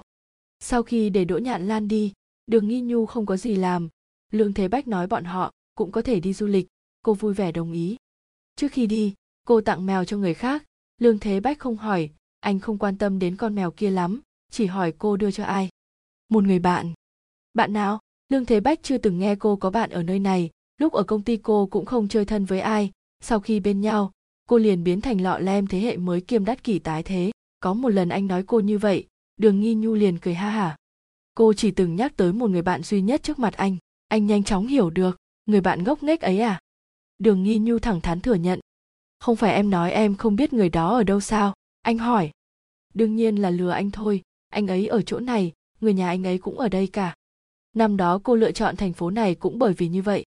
Lương thế bách nhìn thẳng vào mắt cô. Em còn lừa anh gì nữa? Có phải hai người thường xuyên gặp mặt không? Nhìn ánh mắt dần đông cứng của anh, cô bật cười lắc đầu. Không đâu, có chuyện xấu em mới nhớ đến anh ấy. Lương thế bách vẫn nhìn cô như cũ, như bị cô yểm bùa. Đường nghi nhu nói, nhìn em như vậy làm gì? Lúc này lương thế bách mới cười sán lạn. Không, em sợ anh làm hại người đó. Đường nghi nhu không thèm để ý, cô tiếp tục kể. Khi đó, anh ấy học đại học ở đây, nói là sẽ đợi em. Tới khi em lên thành phố này mới phát hiện người ta đã có bạn gái, em đi tìm anh ấy còn bị cha anh ấy mắng một trận. Vì sao? Bởi vì anh ấy sợ hãi, tựa như những người khác. Anh ấy nói càng tránh xa em thì càng thanh tình, giống như em cho anh ấy mê hồn dược, sau đó lại trả thù. Lương thế bách nhẹ nhàng thở ra, em trả thù sao? Làm tốt lắm. Đường nghi nhu không nói gì con mày như đang tự hỏi. Lương thế bách không thích cô tự hỏi, không thích cô trầm mặc, không thích cô khiến anh nhìn không thấu. Anh luôn hy vọng cô trong suốt trước mặt anh. Em nghĩ gì vậy? Anh không nhịn được mà hỏi, em đang nghĩ vì sao năm xưa lại ở bên anh ấy? Nghĩ ra không? Bởi vì anh ấy thích em, vì anh ấy không giống em. Cô nói xong, đột nhiên cảm thấy chán nản. Lương thế bách nhàn nhạt nói, cho nên anh ta mới sợ hãi em, sợ em tổn thương anh ta. Mà sau này em tổn thương anh ấy thật, tựa như vòng tuần hoàn ác tính, tựa như một căn bệnh. Đường nghi nhu nói, nhưng có thể chữa khỏi. Lương thế bách dương mắt nghi hoặc nhìn cô cô duỗi tay vuốt ve khuôn mặt anh chương 30, đêm thứ 30, tuần trăng mật của Đỗ Nhạn Lan đã kết thúc, chuyến đi chơi của Đường Nghi Nhu còn chưa bắt đầu. ngày trước ngày xuất phát, Lương Minh Trí trở lại, ông ta nói muốn gặp bọn họ. Ông ta cũng đâu phải vua chúa, vì sao chúng ta phải hủy bỏ kế hoạch ban đầu để đến gặp ông ta? Lương Thế Bách khuyên nhủ, chúng ta có thể đi vào dịp khác. Vấn đề không phải ở đó, ngư khí Đường Nghi Nhu vô cùng bình tĩnh. Sao anh không từ chối? Anh có thể không đến gặp ông ta mà. Cô biết chuyện này không hề dễ đối với Lương Thế Bách, anh chưa bao giờ nói không với lương minh trí ông ta thao túng anh từ tinh thần. Trước mặt ông, tất cả cảm xúc của anh đều biến mất, bởi anh không được phép, cho nên anh cũng không cảm thấy những trận đòn roi đó là tra tấn. Anh không thể không đi, lương thế bách nói như vậy. Anh sợ ông ta tức giận. Không phải. Đường nghi nhu không hỏi nữa, cô chỉ nói, nhưng anh đi ông ta sẽ đánh anh. Trong mắt cô, lương thế bách giống như người mù, nhìn không thấy cái bẫy phía trước. Bởi vì anh đã làm sai, lương thế bách nói với cô cha chỉ muốn tốt cho anh thôi. Anh làm sai chuyện gì? Lương thế bách suy nghĩ một lúc, rồi đột nhiên náy náy nhìn cô. Có lẽ, anh không nên khiến em lo lắng như vậy. Lời tuy nói thế, ngữ khí của anh vẫn vô cùng vui vẻ. Anh thích cô lo lắng cho anh. Đường nghi nhu cũng không để ý. Anh muốn em bảo vệ anh, nhưng anh đâu có sợ hãi. Lương thế bách chợt nhớ lần trước cô nói, tựa như căn bệnh có thể chữa khỏi. Hóa ra cô cho rằng anh mắc bệnh, còn cô đang chữa trị cho anh. Anh nhìn cô không chớp mắt vừa hưng phấn vừa tò mò. Anh nên sợ ông ta chứ? Nếu anh không sợ, em cũng chẳng cần bảo vệ anh làm gì. Đường nghi nhu không nhịn được mà nói, cô biết anh tìm kiếm điều gì ở cô. Nhưng lương thế bách không sợ lương minh trí đây mới là chuyện kỳ quặc nhất. Sở dĩ anh cố chấp tìm kiếm sự bảo vệ của cô, chẳng qua bởi vì đó là thứ anh không được nhận từ mẹ lương. Anh nói, cô là phiên bản hoàn mỹ hơn của anh. Thực chất, anh cũng xem cô như một người mẹ hoàn hảo. Khi bọn họ đi tìm mẹ lương anh vô cùng kháng cự. Đường nghi nhu liền phát hiện, người duy nhất có thể khiến cảm xúc của anh bình thường là mẹ lương. Những thời điểm khác anh đều quá mức bình đạm, nói trắng ra là bị thiếu mất gì đó. Ký ức về mẹ lương đã khắc sâu trong lương thế bách. Mẹ lương từng là người bạn đồng hành, từng là chỗ dựa của anh. Sau khi bà rời đi, lương minh trí liền phát tiết toàn bộ máu bạo lực lên một mình anh. Mẹ lương không chỉ vứt bỏ lương thế bách, bà còn khiến anh bắt đầu hoài nghi. Không biết rốt cuộc mình là thủ phạm, như lời bà nói hay là nạn nhân của bạo lực gia đình, cảm xúc rối loạn, anh giống như con rối gỗ mặc cho lương minh trí thao túng. Lương thế bách nhíu mày, có chút không vui, lời của đường nghi nhu giống như đang uy hiếp, anh bắt đầu lo lắng, nếu cô phát hiện bệnh của anh chữa không khỏi thì thế nào, cô có còn ở lại bên cạnh anh không? Anh vừa căng thẳng, vừa cố an ủi chính mình, cô chỉ nói đùa thôi. Vậy em muốn anh phải làm gì? Lương thế bách nói, anh đồng ý thỏa hiệp. Đường nghi nhu quan sát sắc mặt anh, cô không thể nóng vội, cô thử nói anh có thể tiến từng bước một. Lương thế bách ngẩng đầu nhìn cô. Cô nói, anh hãy từ chối lương minh trí trên bàn ăn. Lúc ông ta kêu anh lên lầu, anh hãy nói không. Nói không nói không nói không. Hai chữ này cứ văng vẳng trong đầu lương thế bách, cho tới khi lương minh trí đứng lên. Theo bản năng, anh cũng đứng dậy. Động tác quá nhanh khiến ghế bị va đập, vang lên một tiếng không nhỏ. Lương minh trí nhìn anh một cái trách móc, rồi xoay người lên thẳng lầu. Đường nghi nhu im lặng nhìn anh không động đậy, cô đang ép anh phải tự mở miệng, nhưng rõ ràng cô đã nói sẽ bảo vệ anh. Lương thế bách nắm chặt bàn tay, lương minh trí đã bước lên cầu thang, vừa thương tâm vừa phẫn nộ. Anh nghĩ tới mẹ, trước khi vứt bỏ anh, bà đã bố thí một chút ấm áp. Mỗi khi anh cảm nhận được chút hy vọng ít ỏi, anh liền biết sắp tới sẽ hoàn toàn tuyệt vọng. Cô bình thản ngồi đó, có lẽ còn cười nhạo anh, nhưng cô muốn anh lấy ra thứ mà anh không có. Anh biết phải làm thế nào.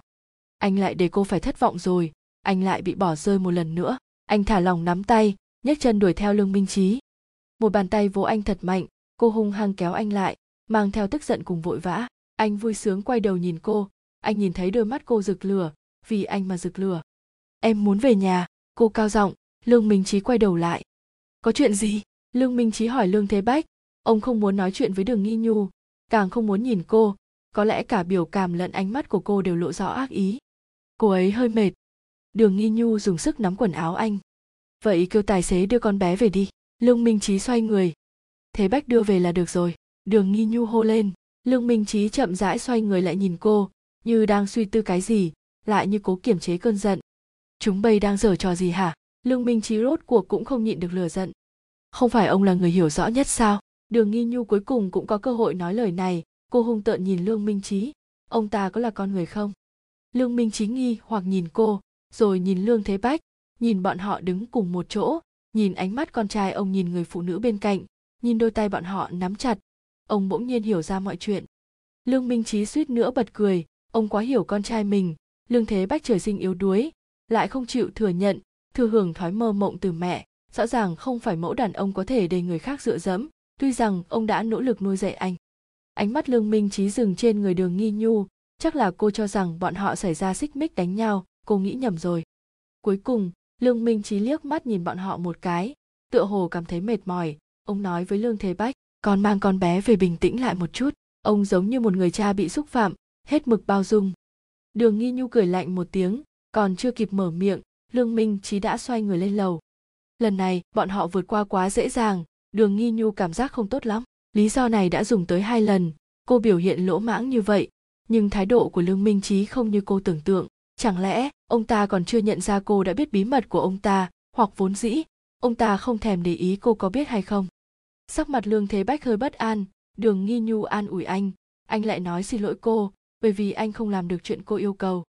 Anh không sai, cô nói, anh không làm sai chuyện gì hết, lương minh trí mới là người sai. Em chỉ hận ông ta thôi, em không trách anh. Lương thế bách không lên tiếng, cô lại hỏi, anh không thích nghe em nói cha anh như vậy sao? Anh lắc đầu, không phải đường nghi nhu mới cười một cái. Lương thế bách che giấu bất an trong lòng, mỉm cười với cô. Anh không ghét những lời cô nói. Nhưng những thứ đó, với anh tựa như mây trên trời, chạm không tới. Anh chỉ có thể mơ màng cảm nhận. Thứ anh để ý là phẫn nộ cùng chán ghét trên khuôn mặt cô. Cô tức giận ai? Là anh hay là lương minh trí? Anh lo được lo mất. Sợ cô sẽ rời khỏi mình trong cơn giận dữ. Anh giả vờ như được cô chữa khỏi.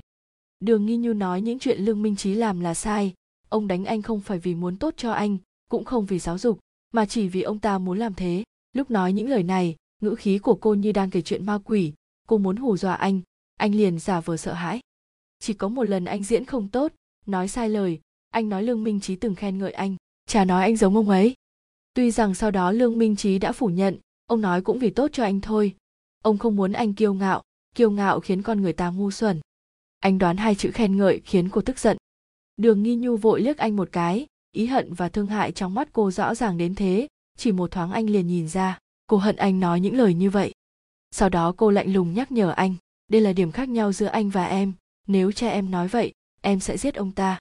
Anh không làm được giống cô, cho nên cô nghĩ rằng anh mắc bệnh. Từ sau lần đó, lương minh Chí không gọi bọn họ đến nữa. Ông ta giống như đã biến mất, nếu không phải thi thoảng nhìn thấy ông ta trên tivi đường nghi nhu thậm chí ảo tưởng ông ta đã chết chết ngoài ý muốn. Trên đời nhiều chuyện ngoài ý muốn như vậy, sao ông ta không gặp cái nào? Ông ta nên gặp một cái mới phải.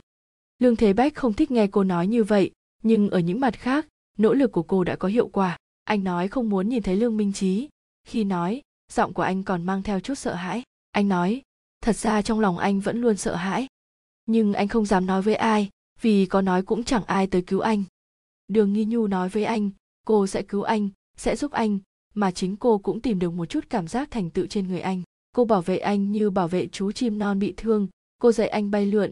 Đồng thời, cô cũng cảm nhận được nguồn năng lượng sôi trào. Phải thừa nhận, cô gửi gắm một phần ý nguyện cá nhân của mình lên lương thế bách. Cô chăm sóc anh còn tỉ mỉ hơn cả đỗ nhạn lan, anh cũng vô cùng tin tưởng cô.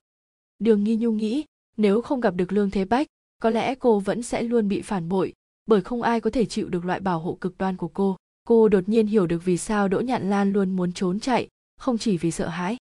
Thứ cô dư thừa làm tổn thương người khác, nhưng vừa vặn lấp đầy phần bị thiếu của anh. Có lẽ em đã lầm, có một ngày cô nói như thế với lương thế bách, hai chúng ta thật ra bổ sung cho nhau.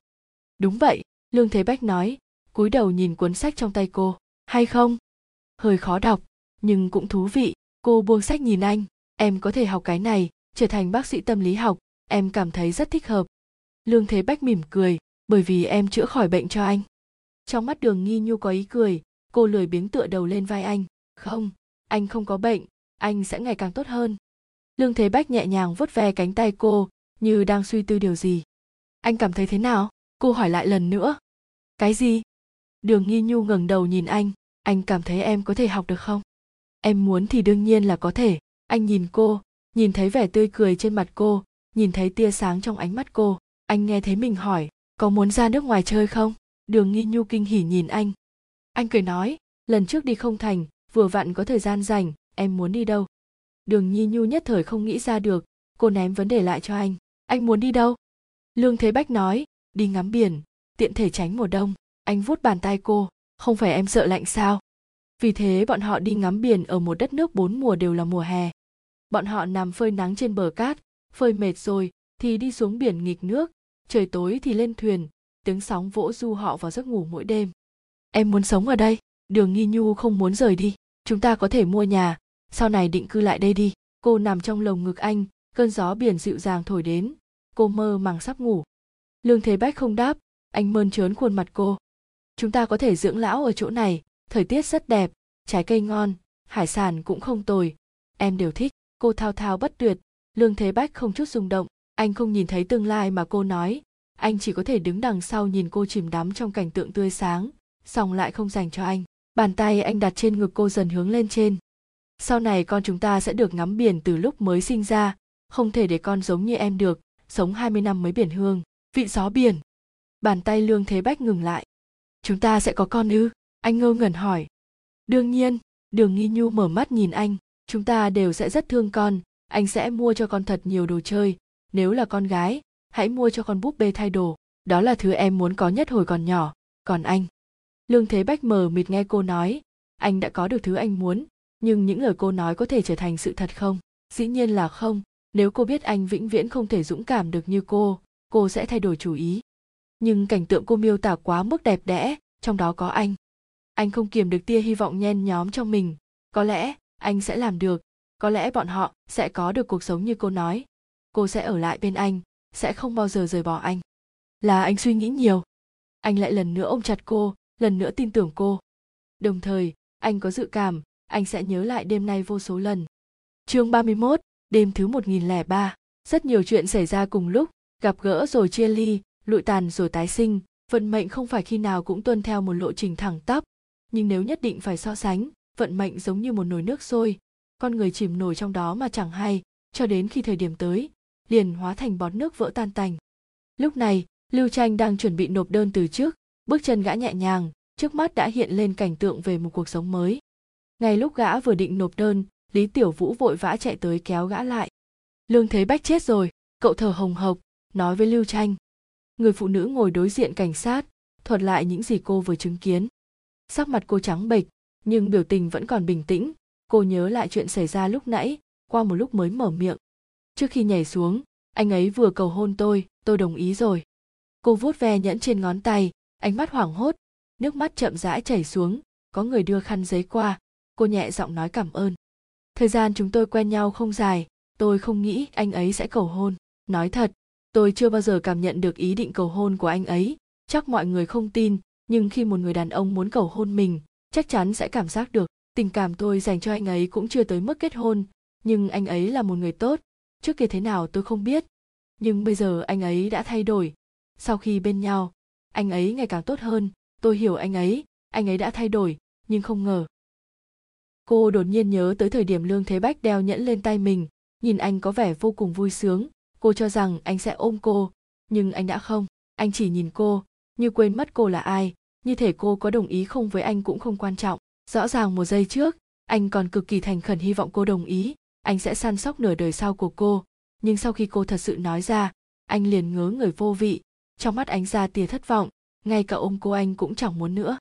Sau đó, chúng tôi trò chuyện một lát. Anh ấy nói, anh ấy vẫn chưa tốt lên. Rồi còn nói, biển nối liền biển. Anh ấy chỉ nói hai câu như vậy, tôi cũng không rõ nữa. Người phụ nữ lẩm bẩm lắc đầu. Lúc đó trên biển còn có thuyền khác, có người cũng thấy được chuyện này. Bọn họ nhìn thấy lương thế bách tự nhảy xuống biển mà thật ra camera giám sát trên thuyền cũng ghi lại được, lương thế bách đi đến đuôi thuyền, anh ta đứng khoảng 2 phút, sau đó thì nhảy xuống, đầu đập vào động cơ, da đầu bị xé toạc, xương cốt cũng vỡ nát. Lúc được vớt lên, não anh ta đã trôi giạt trên biển được một lúc rồi, lý tiểu vũ nói với lưu tranh vì sao anh ta lại nhảy xuống? Cậu hỏi. Lưu tranh lắc đầu, gã cũng không biết. Chẳng lẽ chết vì tình? Lưu tranh bật cười, lý tiểu vũ còn không tin nổi lời mình nói quên đi, em thấy anh ta vốn không yêu vợ, bây giờ còn lên thuyền cầu hôn người khác. Người phụ nữ kia là bạn gái cũ của anh ta. Cậu hơi ngừng lại, nhíu mày, cầu hôn xong liền nhảy xuống biển. Lưu tranh nghĩ đến lời lương thế bách nói trong lần gặp mặt cuối cùng. Dù thế nào, tôi chúc anh được như ước nguyện. Gã lại lấy mảnh giấy kia ra, bỗng nhiên gã tha thiết được nghe thấy giọng của triệu thanh. Gã mở điện thoại, bấm dãy số trên mảnh giấy. Đưa điện thoại lên bên tai, đầu kia yên lặng một lát rồi mới vang lên tiếng chuông chờ lần đầu gã cảm thấy âm thanh này êm tai đến thế. Gã cầm điện thoại đứng dậy, định đi ra ngoài nghe. Vừa ngừng đầu, gã nhìn thấy một người. Nguyễn bình vừa lúc bước vào, bà cũng thấy gã. Bà lạnh nhạt nhìn một cái, rồi xoay người tiến vào văn phòng lãnh đạo. Lưu tranh không đuổi theo, gã tiếp tục bước ra ngoài. Đầu kia rốt cuộc truyền đến tiếng người. Hello. Lưu tranh đã ra tới cửa, ánh mặt trời chỉ cách gã một bước chân. Gã bước tới phía trước, bọn họ sẽ gặp lại nhau bên dưới vầng dương cũng như lương thế bách tin rằng bọn họ sẽ gặp lại nhau trong biển cả, anh hòa mình cùng bầy cá, tránh những dạng đá ngầm nguy hiểm ở bên trong vỏ ngọc đóng kín, anh tìm thấy cô. Trước khi ý thức hoàn toàn lịm tắt anh thấy cô mỉm cười với mình giữa làn nước, anh lại nhớ về đêm cuối cùng của cả hai. Đó là một đêm không khác gì những đêm trước, cho tới khi đêm gần qua, bọn họ cũng không biết đây là đêm cuối cùng, về sau, anh cũng không rõ đêm nay có ý nghĩa thế nào với anh. Sau khi tham dự hôn lễ triệu thanh bọn họ không vội vã trở về mà tới đất nước quanh năm đều là mùa hè đường nghi như yêu thích. Bọn họ bước lên thuyền, định sẽ sống ở đó một thời gian. Hôn lễ triệu thanh thật đẹp, hơn chúng ta nhiều. Đường nghi nhu cảm thán. Lương thế bách nói phải, anh lấy rượu ra từ tủ lạnh, rót hai ly. Anh xoay đầu nhìn thoáng cô, đường nghi nhu đưa lưng về phía anh, ngắm mặt biển. Anh nhẹ nhàng qua ly rượu, gọi cô đến. Chúng ta có thể tổ chức hôn lễ lại lần nữa. Đường nghi nhu quay lại nhìn anh, nhận ly rượu, uống một hớp rồi nói lúc ấy vội vàng quá, chúng ta mới quen nhau bốn tháng liền kết hôn. Cô không thể tin được mà nhìn anh, giống như chuyện đó xảy ra trên một người khác. Em hối hận sao? Lương thế bách ngồi xuống bên cạnh cô, nửa đùa nửa thật mà hỏi. Cô cố ý nói, hơi hơi. Lương thế bách nhìn cô, cười nói, đáng tiếc bây giờ hối hận cũng vô dụng. Đường nghi nhu nhịn cười, ai nói vô dụng? Lương thế bách không đáp, anh hôn lên miệng cô, môi anh nóng hổi. Đường nghi nhu nghiêng đầu, đưa tay sờ chán anh lo lắng hỏi, anh sốt à? Lương thế bách kéo tay cô xuống, không trả lời. Anh tiếp tục hôn cô, cho tới khi đường nghi nhu bắt đầu run rẩy, anh mới dừng lại. Bọn họ nằm trên sofa, miệng lưỡi đường nghi nhu khô khốc, cô bưng ly rượu lên uống mấy hớp nữa, lúc này mới cảm thấy tốt hơn. Cô dựa vào lồng ngực anh anh còn nhớ thời điểm chúng ta kết hôn không? Cô không nhịn được cười, em không nhớ rõ nữa, có phải mẹ em đã khóc không? Lúc đó em không cho bà mời họ hàng tới, bà ấy giận lắm. Lương thế bách nói anh chỉ nhớ rõ hôm đó em không vui. Đường nghi nhu ngẩng đầu nhìn anh, cô mỉm cười, em làm sao mà vui nổi, lúc đó em sợ chết, chỉ muốn đổi ý bỏ chạy.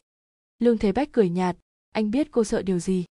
Đừng nói chuyện này nữa, anh cảm thấy chúng ta có thể làm lại một hôn lễ trăng giống như triệu thanh vậy, cho anh cơ hội, hỏi xem em có đồng ý hay không. Đường nghi nhu bỡn cợt. Lương thế bách lắc đầu, không được, nếu em từ chối thì phải làm sao bây giờ? Cô bật cười không ngớt, vừa cười vừa nói anh nhát gan anh cưới vợ nhẹ nhàng hơn người khác nhiều. Lương thế bách chỉ cười không đáp, anh lại đưa rượu cho cô. Đường nghi nhu uống cạn ly, uống xong, cô mê mang nhìn anh chằm chằm. Hình như em hơi say. Say thì ngủ một lát, lương thế bách ôm lấy cô. Đường nghi nhu thở dài, nhúc nhích trong lòng anh, lương thế bách buông tay, cúi đầu nhìn cô. Cô lại thở dài, hỏi, anh vui không? Vui. Đường nghi nhu nắm tay anh, em mong anh hạnh phúc. Anh biết, lương thế bách nói anh sẽ ngày càng tốt hơn. Có người nói buông bỏ hận thù mới tiến lên được, nhưng câu này không áp dụng được với người như chúng ta. Chúng ta phải hận. Không hận liền mất đi sinh lực. Không hận liền không thể sống được tới ngày hôm nay. Hơn nữa, chỉ khi hận, anh mới biết yêu là gì. Lương thế bách mỉm cười nhìn cô như mọi khi. Cô biết anh không rõ lời cô nói. Cô sẽ giúp anh hiểu được. Đường nghi nhu vươn tay, dịu dàng vuốt ve khuôn mặt anh. Cô chậm rãi nhắm mắt lại. Em thật sự sai rồi. Em muốn ngủ một chút ngày mai chúng ta cùng ngắm bình minh đi. Lương thế bách nắm lấy bàn tay dần rũ xuống của cô, áp tay cô lên mặt. Anh không nhịn được mà nói, đừng ngủ. Anh khẽ lay người cô, đường nghi nhu hừ một tiếng, vẻ mặt thả lòng cô dần chìm vào giấc ngủ sâu. Lương thế bách yên lặng nhìn cô. Sau một lúc lâu, nghe thấy tiếng hít thở của cô nhịp nhàng, anh rốt cuộc mới nói, anh xin lỗi, anh không thể làm được những chuyện như em nói. Anh không phải là em. Anh khổ sở, ngữ khí mang theo một chút oán trách. Anh lừa em anh nói anh làm được, sao em có thể tin là thật?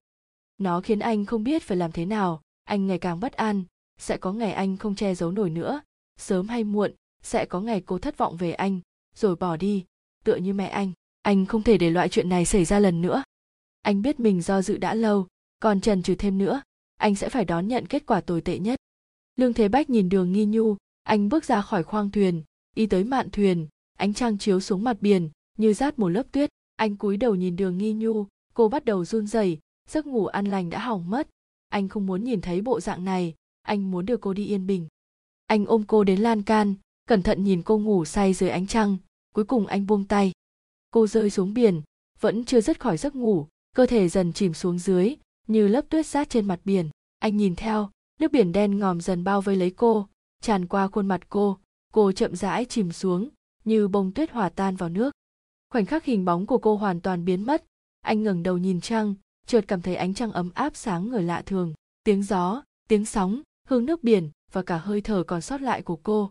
Tất cả xông vào đầu anh anh hít một hơi sâu. Các giác quan nhạy cảm hơn bao giờ hết. Từng lỗ chân lông nở ra. Anh cảm thấy thật lạnh, nhưng anh không nhịn được cười. Anh đã lần tránh được vận rủi, hốc mắt nóng lên. Anh đưa tay lên quẹt, nếm thử chất lòng trong suốt là vị mặn anh đã từng nếm trong quá khứ anh đột nhiên nghĩ đến những chuyện đã xảy ra. Anh biết vì sao mình khóc. Đám mây che trước mắt đã tan biến. Anh ngồi gục xuống đất, run bần bật, rồi lại mừng rỡ như điên. Lương thế bách chợt hiểu rõ, anh và đường nghi nhu giống như hai đứa trẻ trong một cái cây, chỉ một đứa có thể sống. Cô đã hút hết dưỡng chất của anh. Bây giờ cô biến mất. Anh liền sống lại. Cô nói anh không hoàn chỉnh. Bây giờ anh đã hoàn chỉnh. Bây giờ anh đã nhìn được, nghe được, cảm nhận được. Tất thảy đều nhờ đường nghi nhu anh sẽ kế thừa nhiều hơn nữa dũng khí của cô, thù hận của cô, cả sinh lực của cô. Anh sẽ như cô hy vọng, ngày càng tốt hơn. Hoàn toàn văn.